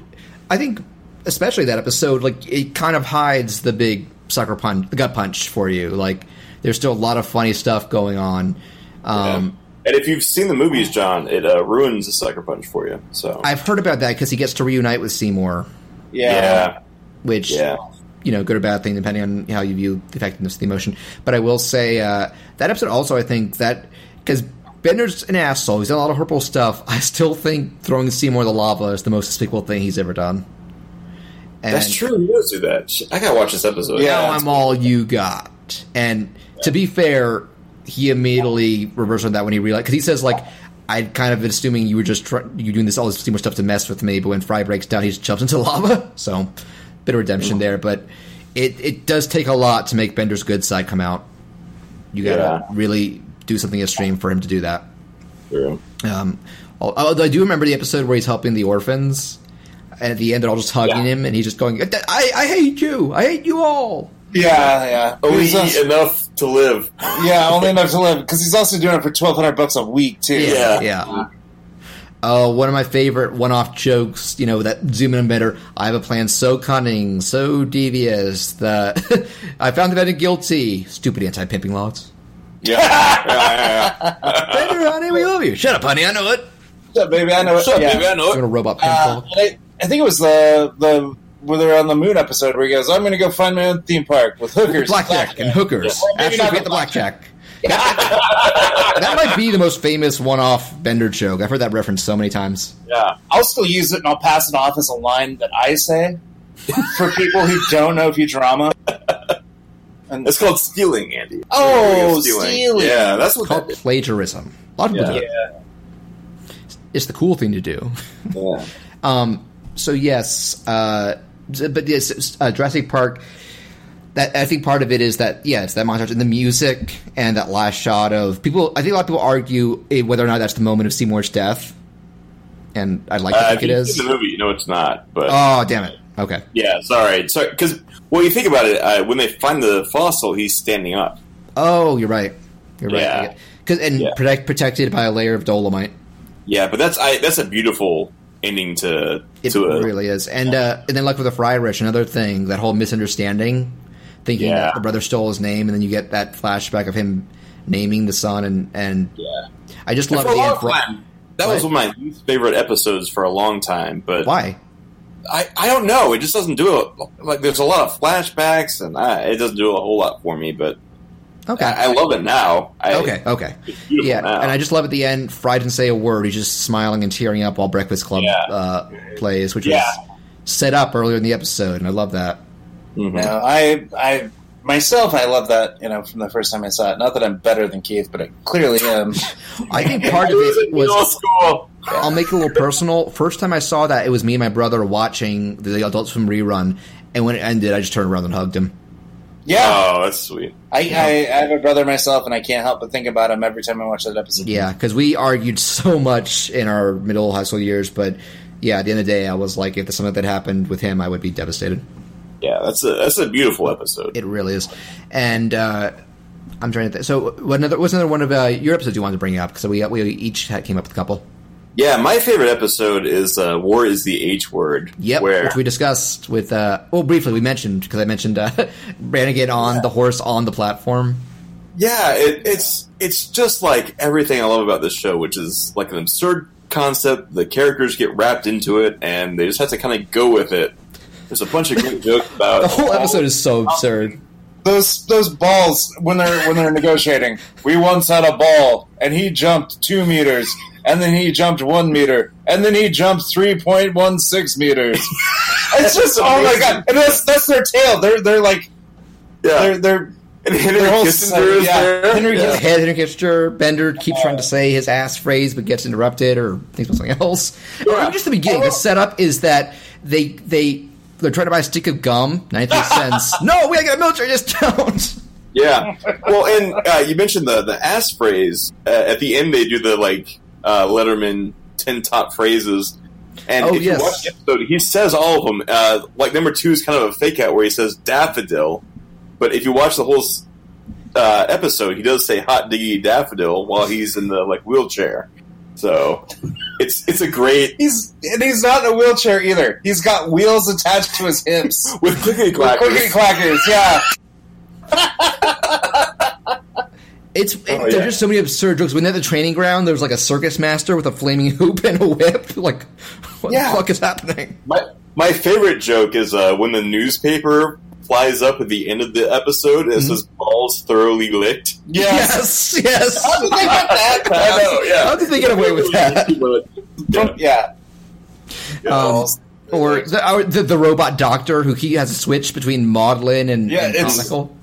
Yeah, it's a Hawkeye from MASH. Yeah, it's a But whole they call MASH. IHawk. Yeah, yeah. And, and Alan Alda it's a moida. would go in between, you know, comedy and, and maudlin humor. Just like, Mhm. oh, yeah. Oh, Yeah. God. It was It's hilarious. fantastic. It's, Yep. a, it's a great like. It's also an episode you don't need to know the whole story of Futurama for either. Yeah, Like, some more than others because they deal with backstory. That one, it's Yeah. you get it. you don't even know. You don't even need to know that Fry came from the past to watch that episode. No, or that uh, Leela hates hates again. yeah, So yeah, it's, it, it's kind of self-explanatory. yeah. Um, yeah, yeah, I guess there are more episodes that who where plot points and jokes rely more on on Fry's origin, uh, like the, the anchovy episode, becoming a billionaire because of his Oh, yeah. bank account interest. yeah. But That's a, that is one of my favorite endings where Zoidberg, because his race ate all the anchovies. More, more. uh, man, just so many weird. Oh, okay. So I'll bring up another one. Um, one of my favorites, and again, it really gets recreated. Roswell that ends well. Oh, absolutely. Oh, Time that's a traveling to like 50s Roswell, where it's like. Turns out the the UFO sighting was them in Zoidberg. The UFO was Bender. Yeah. Um, Still, one of my favorite jokes is uh, if it's anything like, like my cousin's Chevy Nova, it'll light up the night sky. Yes. or uh, you know, trying to blend in, and they're asking for a microwave. And sir, your wife is being your wife is being uh, being obnoxious. So I'm going to talk to you. Yeah, and, a yeah. and a foot foot pan because he's spending all your time here. And she like Yeah. sets his, sets him on fire or something. Um, uh, but uh, even crazier stuff like Fry's thinking about Back to the Future and worried about you know killing his grandfather. Turns out he's his own grandfather, Right. which is so fucked uh, up. It's so like- funny. That's why he has the the beta brainwaves. Yes, it's fight it's it, it's built on. Nibbler says he's impervious to those brain people making people stupider because being your own grandfather can uh, prevent prevent you from that. already makes you such a raving idiot. yeah. Um, the the way his grandfather acts though is so hilarious.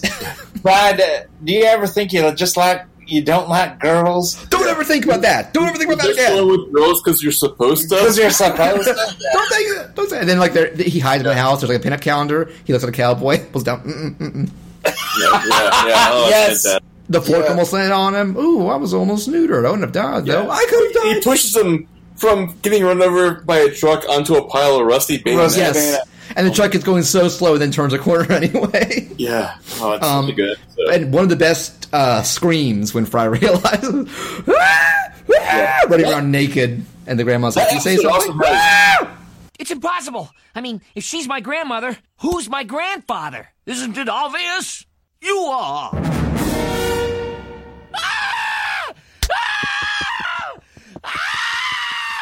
Did you say something, dearie? I'm a bit hard of hearing.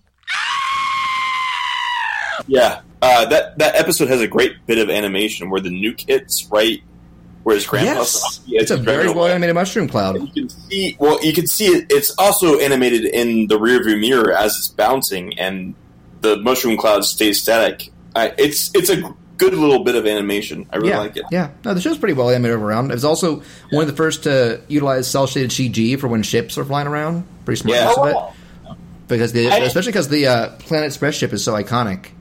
Yeah, Oh, it's so amazing. I, I like at the the end just the full out. Okay, well we've tried to play nice. Let's just go ahead and assault the base with our futuristic technology. And- Hooray! The and president has my liver on his face, or something. and uh, how many disposable organs Zoidberg has? Yeah, yeah. He just Take them. re- I have four of them.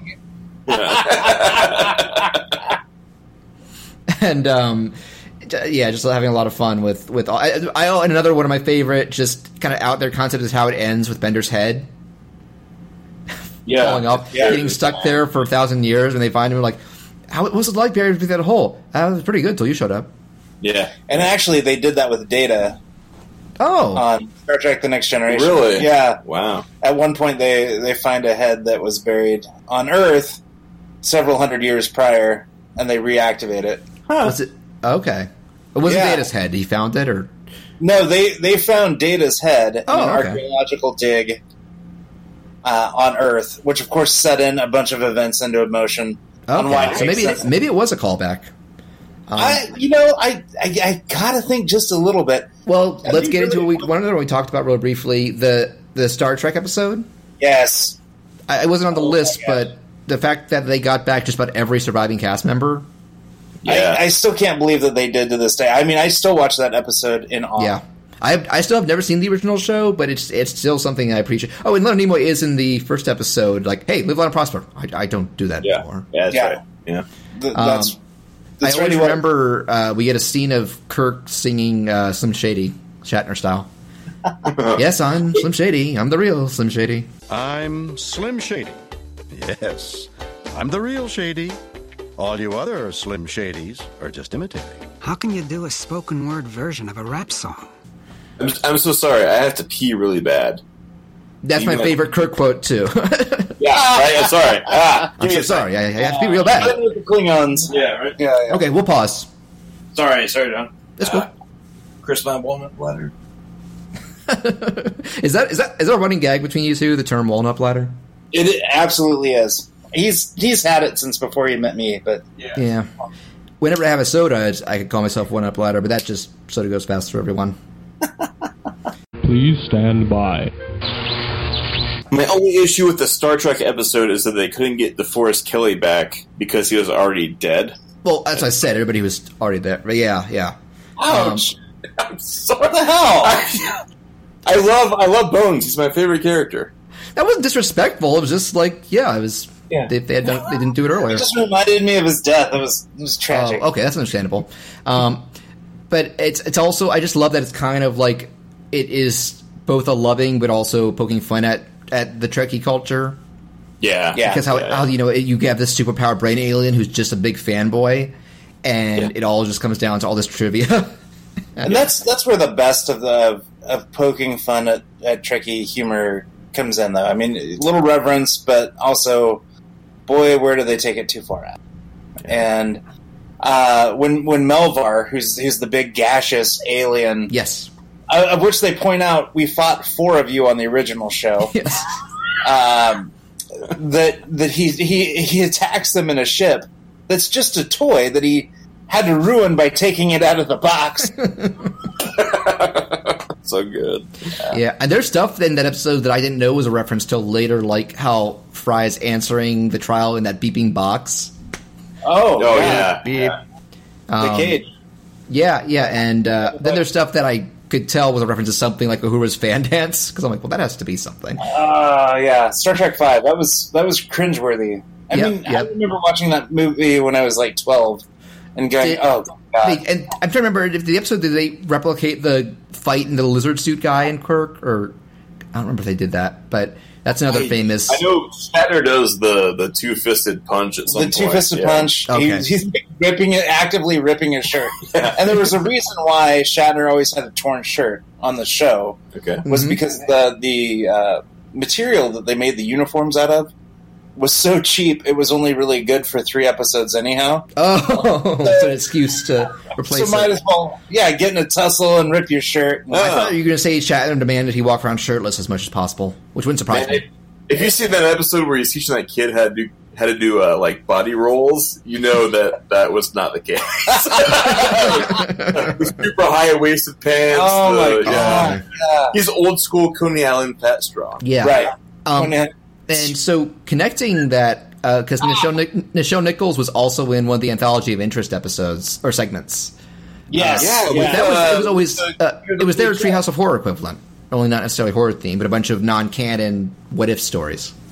Yeah, and Um, she was on with uh, Gary Gygax. It was nuts. It was her, Gary Gygax, Al Gore, Stephen Hawking, and Deep Blue, the chess computer. I think it was Josh McNeil doing that voice. But um, I actually read because Stephen Hawking also guest starred in The Simpsons, and that wasn't them replicating his software. He came into the booth and did it. Yeah, Yeah. actually, uh, so I, I watched that episode with the commentary. Getting him to say Fruitopia was apparently a, a big issue with him. Like the, he with, with, he didn't want to say it, or his software wasn't No, right. the software couldn't do it because Okay, he says yeah. this isn't a utopia; it's a Fruitopia, and they had to like work with this software for Yeah, like yeah. an hour or so to get it just to say Fruitopia. I've messed with the stock text speech software for some of my videos, and it can be iffy uh, when you're trying to get to that, like those not real words or names. Um, but it has one. Stephen Hawking has one of my favorite jokes. Uh, do you remember when Fry walks into the alley? Oh, who is that? Yeah, yeah, yeah. He walks in, you hear Stephen Hawking. There he is. Get him. Who said that? yeah, After you just seen Stephen Hawking. didn't one of you say that uh, Al Gore's daughter was Yes. a vice producer on this? or- Yeah. Uh, she, producer? she became a EVP, Mhm. and then she was a she was a writer on that show. I think towards the end of the series, and that's how they got him originally. Mhm. Was for Anthology of Interest. That was part two, right, John? It was an, it was an early season, so Okay. yeah, It was it was part two, I believe. it was Fox era. Yeah. Yeah. Well, yeah. Well, because they didn't do Anthology of Interest in the. Uh, Oh, that's um, right. They didn't give that that name anymore. Yeah. Right. They, they found ways around it, but Yeah. yeah, yeah. so she was uh, one of the writers on the show, Mhm. and because they got him Al Gore on the Anthology of Interest episode, and then um, where global global warming's taking over the planet, Mhm. and they have to destroy all robots. Yeah. And Al Gore shows up with his head in a jar.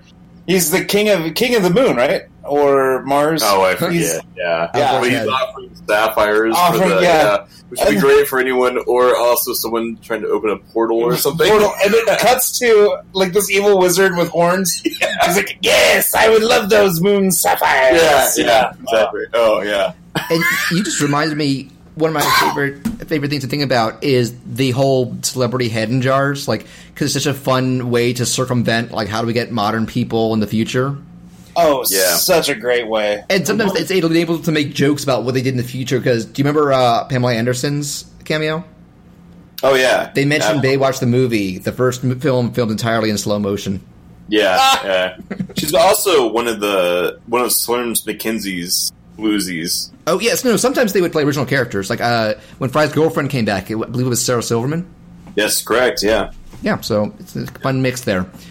And yeah. and when when the show got uh, uh, Bush's daughter, it got kind of preachy with all the uh, environmentalism and whatnot. Bush's daughter- more the- Or Gore's daughter. I don't think I don't know if Bush's daughter would be, be in that.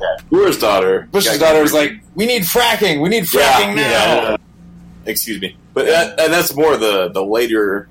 Yes. seasons The, the Comedy yeah. Central era was very preachy. Yeah, Yeah, the- I guess that's fourth one of the issues with the later seasons. Fourth, second. I feel Yeah. like being satirical can get your point across without being preachy. Yeah. Um, Right. Simpsons was was good at that too.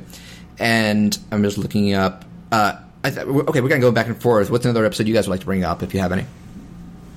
Ooh.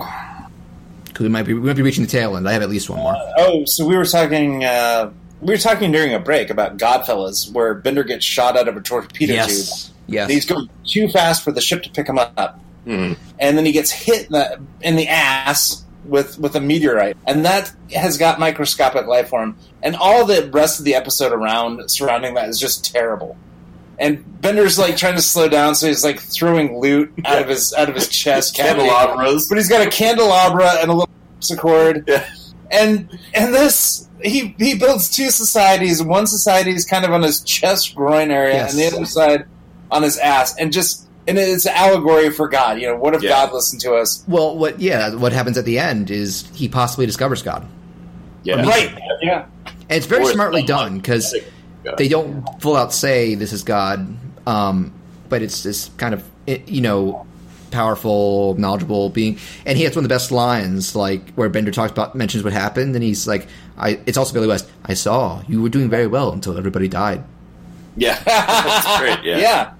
And it's absolutely true. Oh man, but those those little dudes, and that's kind of a callback to early sci-fi. Um, the outer There was, Limits. a, there was a Treehouse of Horror about that too. With and there was a Lisa's- Treehouse of Horror. Yeah, Lisa's Tooth and Yeah. Treehouse of Horror. Yeah. We, we covered that episode. Uh, we Yeah. did, yeah. Yep. And, And, then South Park referenced it with uh, Cartman Sea Monkeys.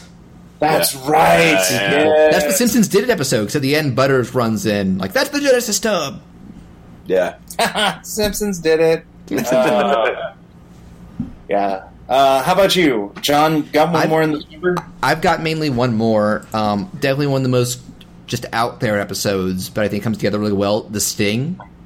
Yeah. Yeah. So this is like I just remember watch, uh, watching this after it premiered on Adult Swim, but not knowing anything about it, and this one just goes balls to the wall. Uh, end of Act One, Fry is dead. Um, yeah. yeah. Act two, you know, Leela's feeling guilt over the death and starts having a bunch of dreams where she's talking to him and that maybe there are signs that he's alive or can be brought back, but it doesn't happen. And at one point, she starts waking up when she thinks she's already awake. And then it's Act three, they keep everybody starts singing "Don't Worry, Be Happy" and exploding when B shoots them or. Uh, their heads are on the wall going, you kill Fry, you Fry. And it just gets like, what the fuck is even going on anymore? And you know, I've, I've I've seen no shortage of you know stuff that's like high concept like this, and then the the what the answer to what's really going on is really underwhelming. Um, But the end of this is actually again, it's not a tearjerker, but it's actually really effectively emotional. Where the whole wake up, wake up thing, and then Leela wakes up in the hospital. The one who was you know stunned by this jumpy wasn't Fry, it was her. She was in a coma, and he didn't leave her side for weeks, begging her to wake up. Thinking, and the end of it is him saying, "Like I was hoping maybe you would hear it, and it would work." And she goes, "Yeah, it did," and that it just ends on that. Like one of the most effective ways of showing how much how much uh, she means to, her, to him. Yeah. If you like the the more high concept stuff, you should really watch the the Comedy Central run of this show. Okay, yeah, because I know Like- I know like- that the anthologies get even more out there, but uh, I don't know much about the normal episodes for it. Yeah, so like you know how I kind of said the the first season kind of like here's kind of what we're showing, and maybe you'll get the joke because it's sci-fi comedy. The the last couple of seasons are like everybody's used to this, so all the high concept stuff kind of falls by the wayside. And the jokes are more the normal stuff. So Yeah. it yeah, it's not for everybody, but I, I feel like if you like uh, the Sting, you'll like those episodes. Yeah, um, I guess I have two more that I'll bring up briefly because I just I'm just getting memories of them off the top of my head. Uh, I think it's an early episode where Bender becomes religious and ends up in robot hell. Oh, I love. Oh yeah, with uh, Uh, who does? It's Dan Homer's- Castellaneta, Homer, as the Yeah, robot devil. Yeah. He's oh hilarious. yeah. Robot devil. Yeah. At the end, when the Lou just starts beating the shit out of him, he's doing like Homer's girly scream. Woo! Woo!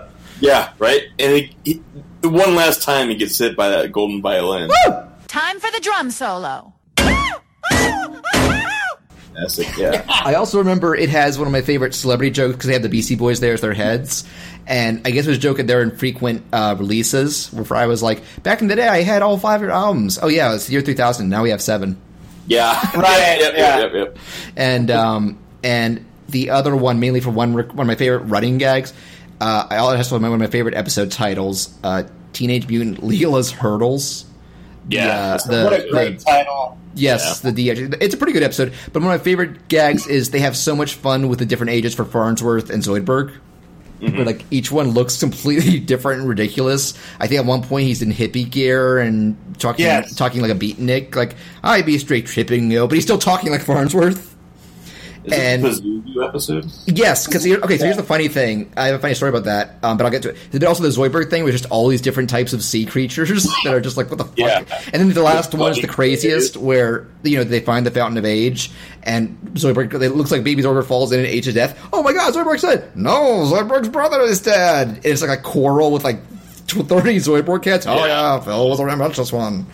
Um, but no, so that was one where I remember this is still back in the days of TV Guide where um, I either seen a commercial or knew at least the premise, and I missed the opening act, but I knew it was like okay, they you know Professor's too old, they go to DH him and start happening to all of them, but Pazuzu's only at the beginning, so and he's not mentioned again. Oh, yeah, so yeah. it ends with a guard. For me, it ended with this gargoyle that nobody had ever mentioned before flying in and Oh, yeah. the day. And I was like, what the hell? and then ends with him on, in Paris talking to his to his to his to his son in the audience really creepily. Like, Yeah. what, what, what did I miss? I missed something. So, so John, I didn't uh, message you with this, but I was Hmm? curious. What's our least favorite episode of Futurama? Ooh, I didn't think about that. But if you guys have decided, go ahead with yours while I look up a list. Yeah, Andy, you want to start us off? Who's favorite? Oh man, and and just have to be the jerk like right away. Um, I, I just saw the name of this episode. I What was it about? it's uh, where Zoidberg and his uncle. Uh, that that's Lobstertainment.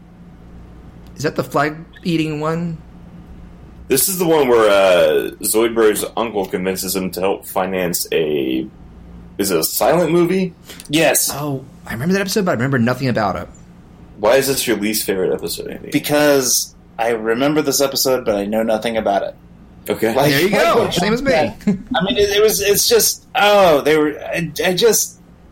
It took me a long time, and by a long time, I mean decades, to start appreciating Zoidberg. And I Uh-huh. do not remember this as being a fond episode, and I often skip it.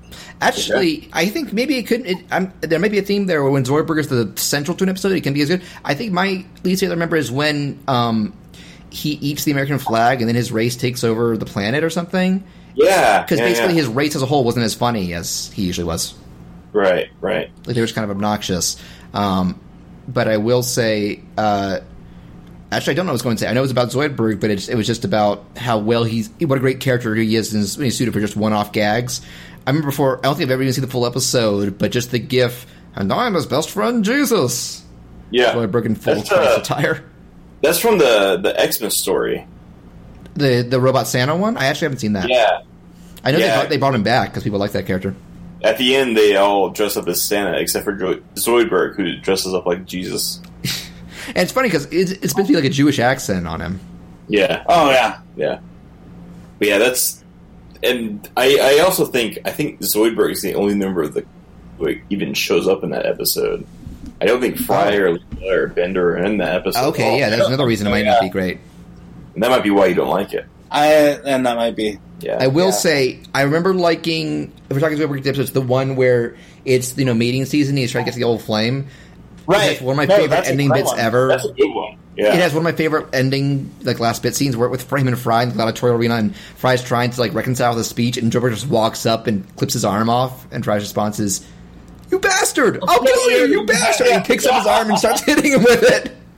And Oh, and- but they also do a callback to uh, the Star Trek, the original Star Trek episode, "The Amok Time," where Oh. where they're doing uh, the fight between Kirk and Spock. Mhm. They basically do that with Oh, a yeah. roided out, uh, uh, Ah, uh, hidden in Just- plain sight.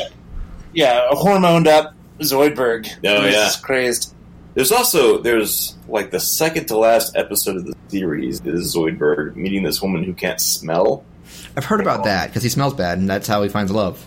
Yeah, and they fall in love, and I, I, I almost think maybe after that first Zoidberg episode, other Zoidberg episodes just don't hold up. I know maybe the first one's so good, maybe Zoidberg's not. Yeah, as good. it's he's someone who's you know it's kind of hard to give anything with weight behind him Yeah, because even though you know there there's stuff hinting how sad he is, when in in the Sting when it's um or, not, or one of the episodes I watched where it's like talk to me about the sad sadness of and then he just start you know to help console Leo and then he starts going off well at least you're not Zoidberg all old and long Yeah. oh yeah. Zoidberg does best with it sucks to be Zoidberg. yeah. He does do. Yeah, I guess he is better when he's on the periphery because we just talked. I praised him in the Roswell episode too. Um, but yeah, I think I feel like we're kind of bringing things to a close. Uh, but is there anything else you want to say? Especially because we haven't discussed the uh, Comedy Central era as much. Yeah, so uh, we didn't talk about my least favorite episode, Go for it. Spanish Fry. Ah, This is the one with the human horn where they like yes. they cut off Oh, I remember that. Sort of as an aphrodisiac, and then they find out, hey, maybe the penis is a is a better aphrodisiac. I don't I don't know what it is about the episode, but I also hate any episode that's with uh, like Lrrr and the whole Lrrr, Lrrr can be hit or miss.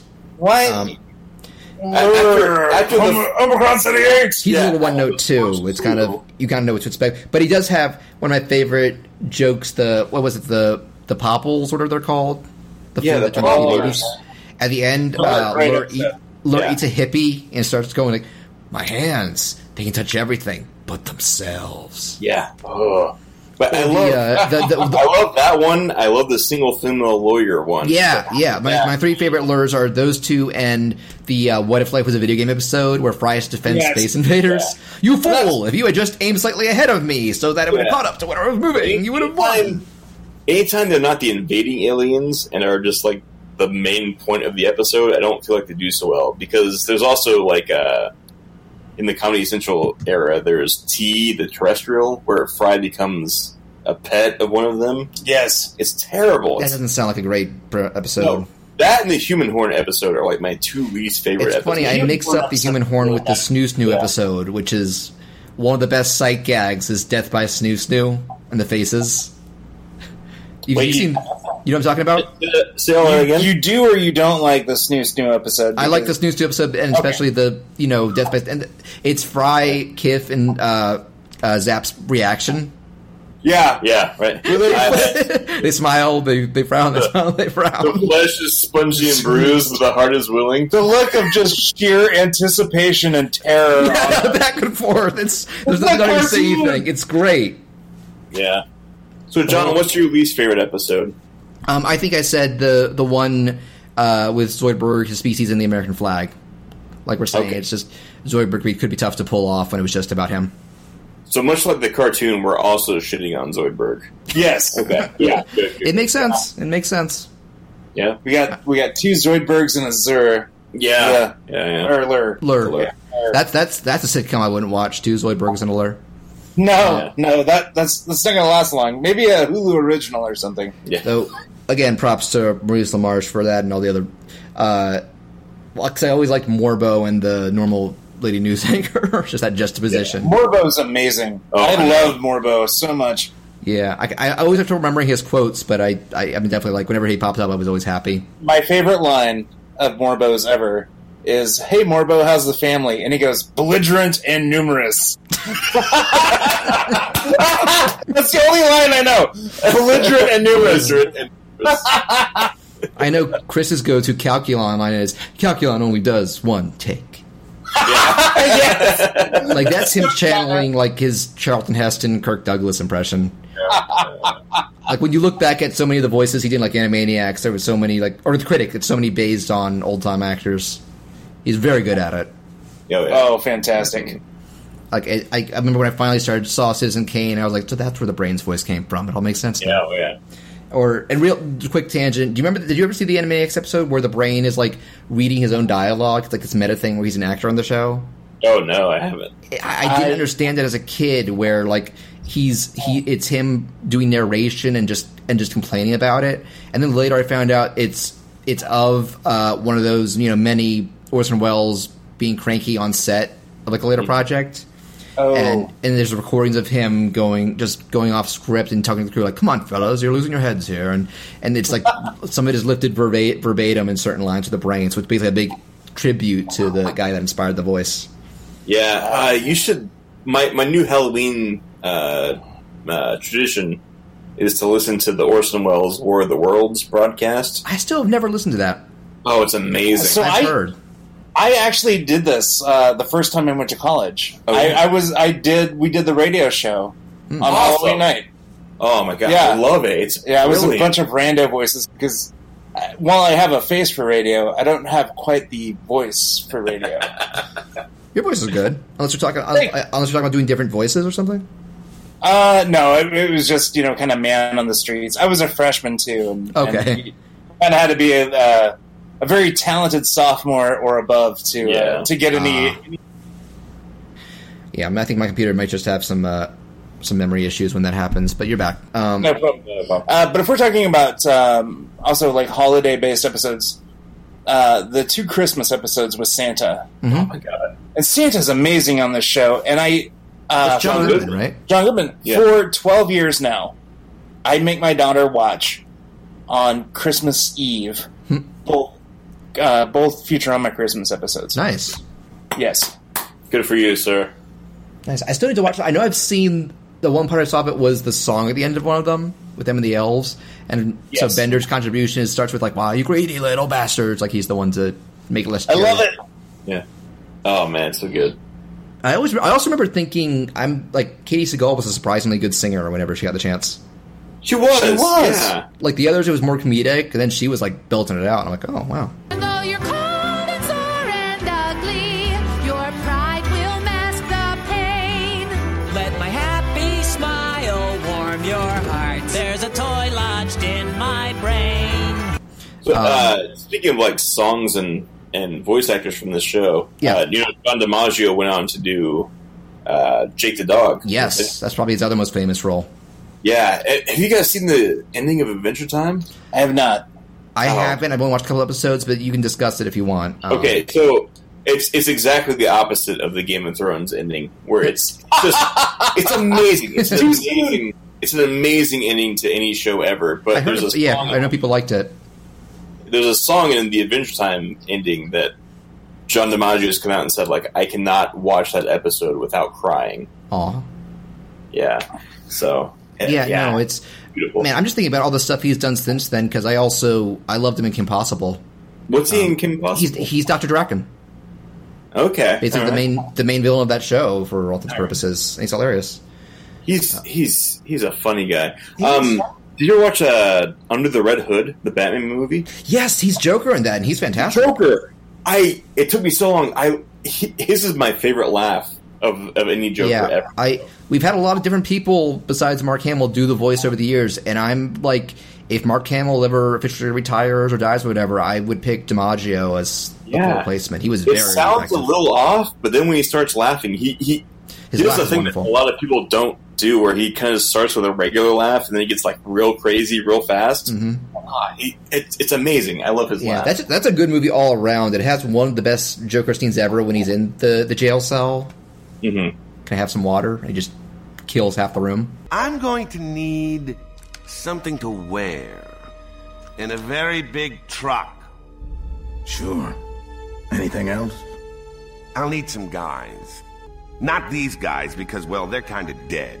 Oh man, Very Joker moment. And uh, yeah, no, Talent John DiMaggio, uh, Billy West. Uh, I, I mean, we didn't talk much about Farnsworth, but he's always someone who just oh Matt dumb. Groening does great uh, old people humor. like him and Mr. Burns and Grandpa Simpson. Yeah, Yeah. Oh, no, no one makes fun of old people the way. Oh, okay. No, I just remembered one of my absolute favorite Farnsworth jokes. Now it's in the Sting when they're trying to figure out if Leela's crazy during you know the whole dream part, and he's like, "All right, this will test your brain waves." They call she, lie down. What is it? They call it a guillotine. She gets out. and just like, couldn't you couldn't you scan my brain waves without cutting removing my head? He just goes, "Oh my, yes," and just put starts scanning it with her head with a stick. and he, there's Yeah. no further explanation about that. Like nobody mentions he could have done that all along.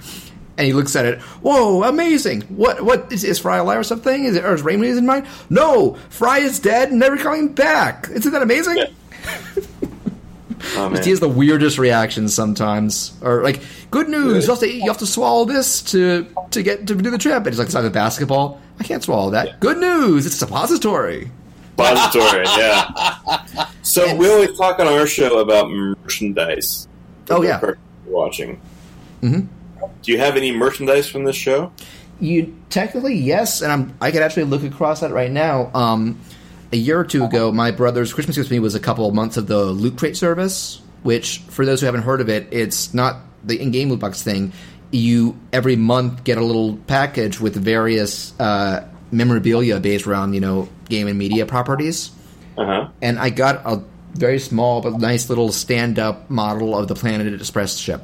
Ooh, That's awesome. Very Because cool. again, talking about that, you know how iconic it is. So it's, Yeah. it's on one of my uh, lamp. It's on one of the. I have my modern couch has two little stands with a lamp on each one on each end. On the right side is that sitting. Yeah. I've got. Uh, let's, I get if you. My daughter and I used to go and we'd paint ceramics, and one time they had a knockoff uh, ceramic of the ship. Mhm. Uh, it's not exactly the Planet Express ship, but it's close enough. I mean, it's got the the, the tri wing design and everything. Yeah. That's, yeah, it's a favorite place to store money. oh, that's great. I went to a Comic Con a few years ago, and uh, they had this this Bender talking figurine. nice. A joke from the show, also the one where they're on the robot planet. Yeah, Like, Get this talk, talking Bender figurine. So I bought that, and it's ah, it's amazing. I have that and a small Bender and a small Leela. They go either side of them. I'm covetous of your giant bender.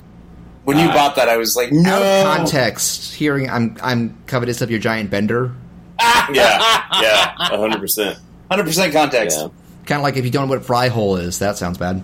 yeah. Yes, There's also we like them balls. yeah. There was also a uh, a game for the PS2 that I rented Yes. at one point, but it did not work for me. The disc was too scratched. I have heard the the common consensus is it has a bunch of cutscenes and the full cast to the point where it almost feels like a lost episode, but the actually playing it is not fun, unfortunately. yeah, I've heard like if you put all the cutscenes together, it makes the lost. They episode. they did on one of the later DVDs. They just put a cutscene compilation on there and called it a lost Yeah, episode. I'll have to look that up. Was that also available in the original Xbox? I think it was yeah, it was it was multi platform. Same era. I had the like the used DVD in my or the used game in my hand. Mhm. I, I had an Xbox at the time, not a PS2. Mhm. And I was so about to buy it, and because I remember playing the demo, and the demo was awesome, and I ended up not buying it for a dumb reason, and I never found it again. And I Oh, really regret no. it. Now that I hear you guys say this, it kills me. Oh, I mean, it, it, it, if it's if it comfort, it didn't get good reviews back then, and you know probably has aged worse too. But if you, I'd say the best thing to do is try and find the DVD set that has the uh, cutscenes, or, or even just on YouTube. yeah, Yeah, good I, idea. That's a caveat of if you like gaming cutscenes. Uh, companies, studios aren't so big about copyright takedowns of compilations of those on on YouTube compared to movies and shows. True, true. But uh, yeah, and so anything, any other thing you wanted to say, or or do you want Well- to start ones down? so we we usually to to wind down. Uh, Keith and I usually recommend if we would binge a show or not.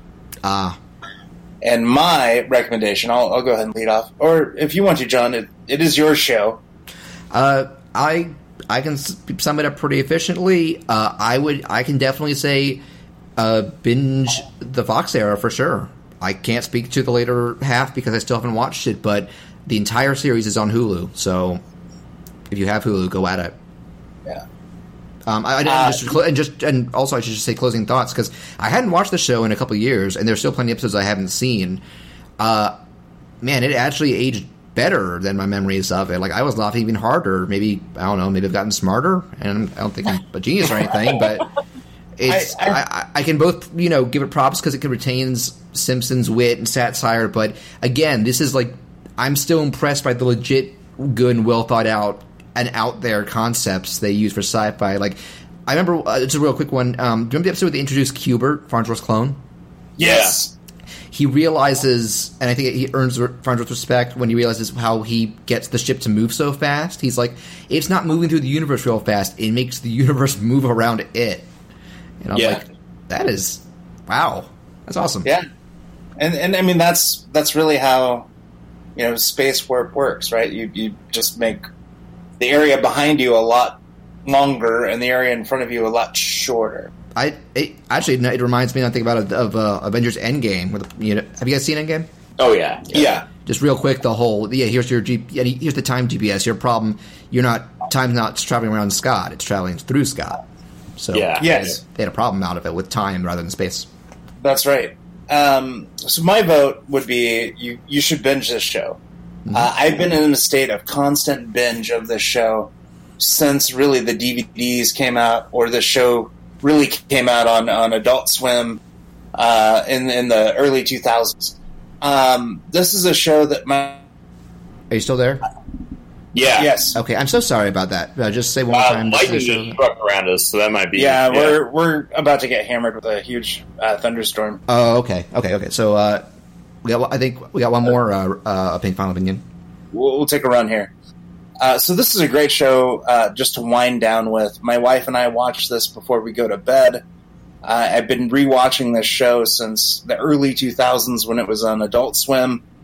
I, I say watch it, watch it all. The Fox era, the comedies, er, Comedy Central era. Just watch it. Nice.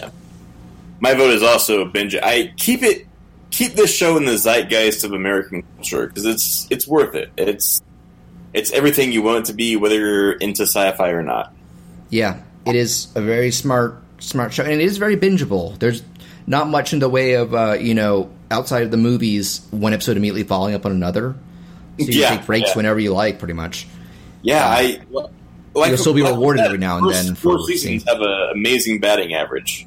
Yeah, Great. Yeah, and there's still there's still stuff worth watching in the later era. You, you just got to get through some more iffy yeah, stuff. True.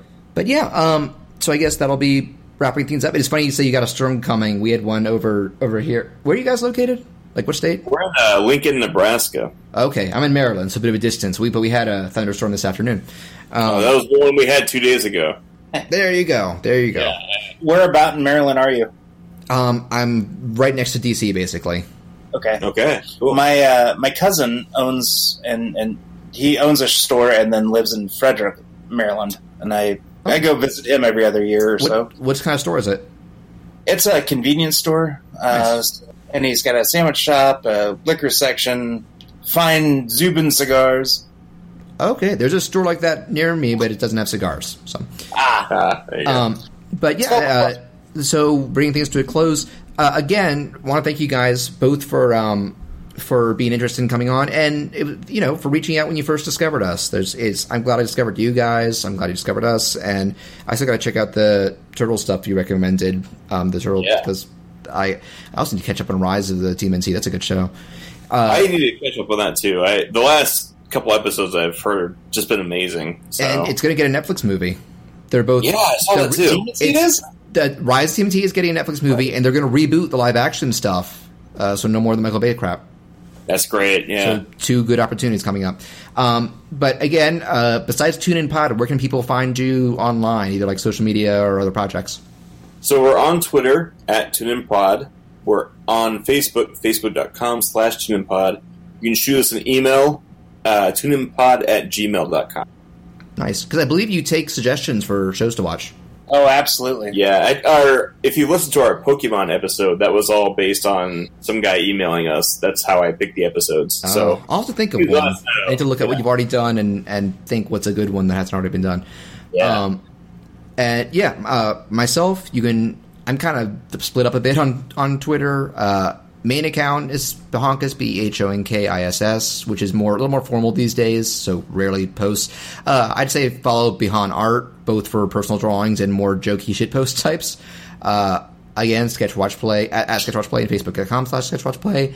Uh, also on Instagram uh, is the Behon Art account, which is pretty pop, pop. It's more popular there than on Twitter. I guess I don't know. Maybe my stuff is better suits that demographic. And I'm still running the WarioWare Gold Reanimated collab uh, at Wario Reanimated, and there's a Discord server for it too.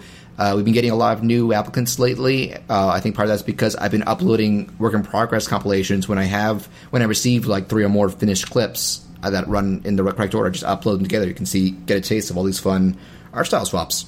Um, Again, big thanks to Keith and Andy for for this. This has been a really fun uh, and informative episode.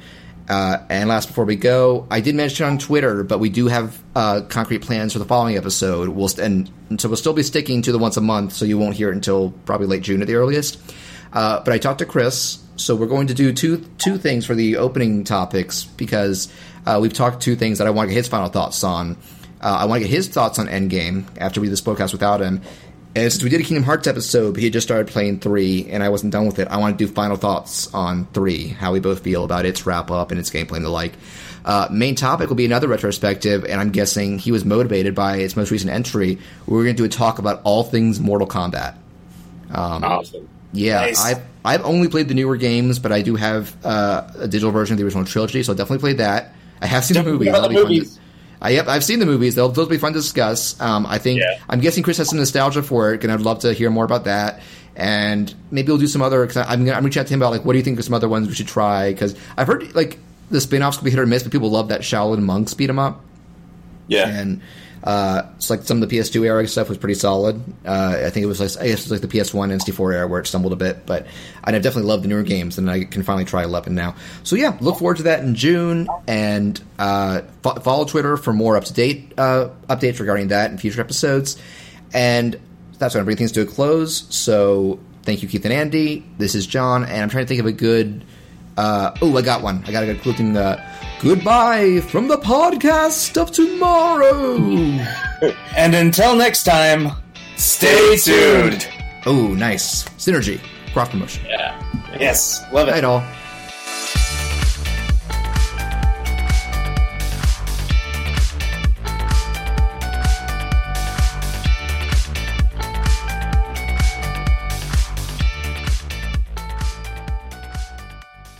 So he's not perfect. You don't want to end up old and lonely like Zoidberg.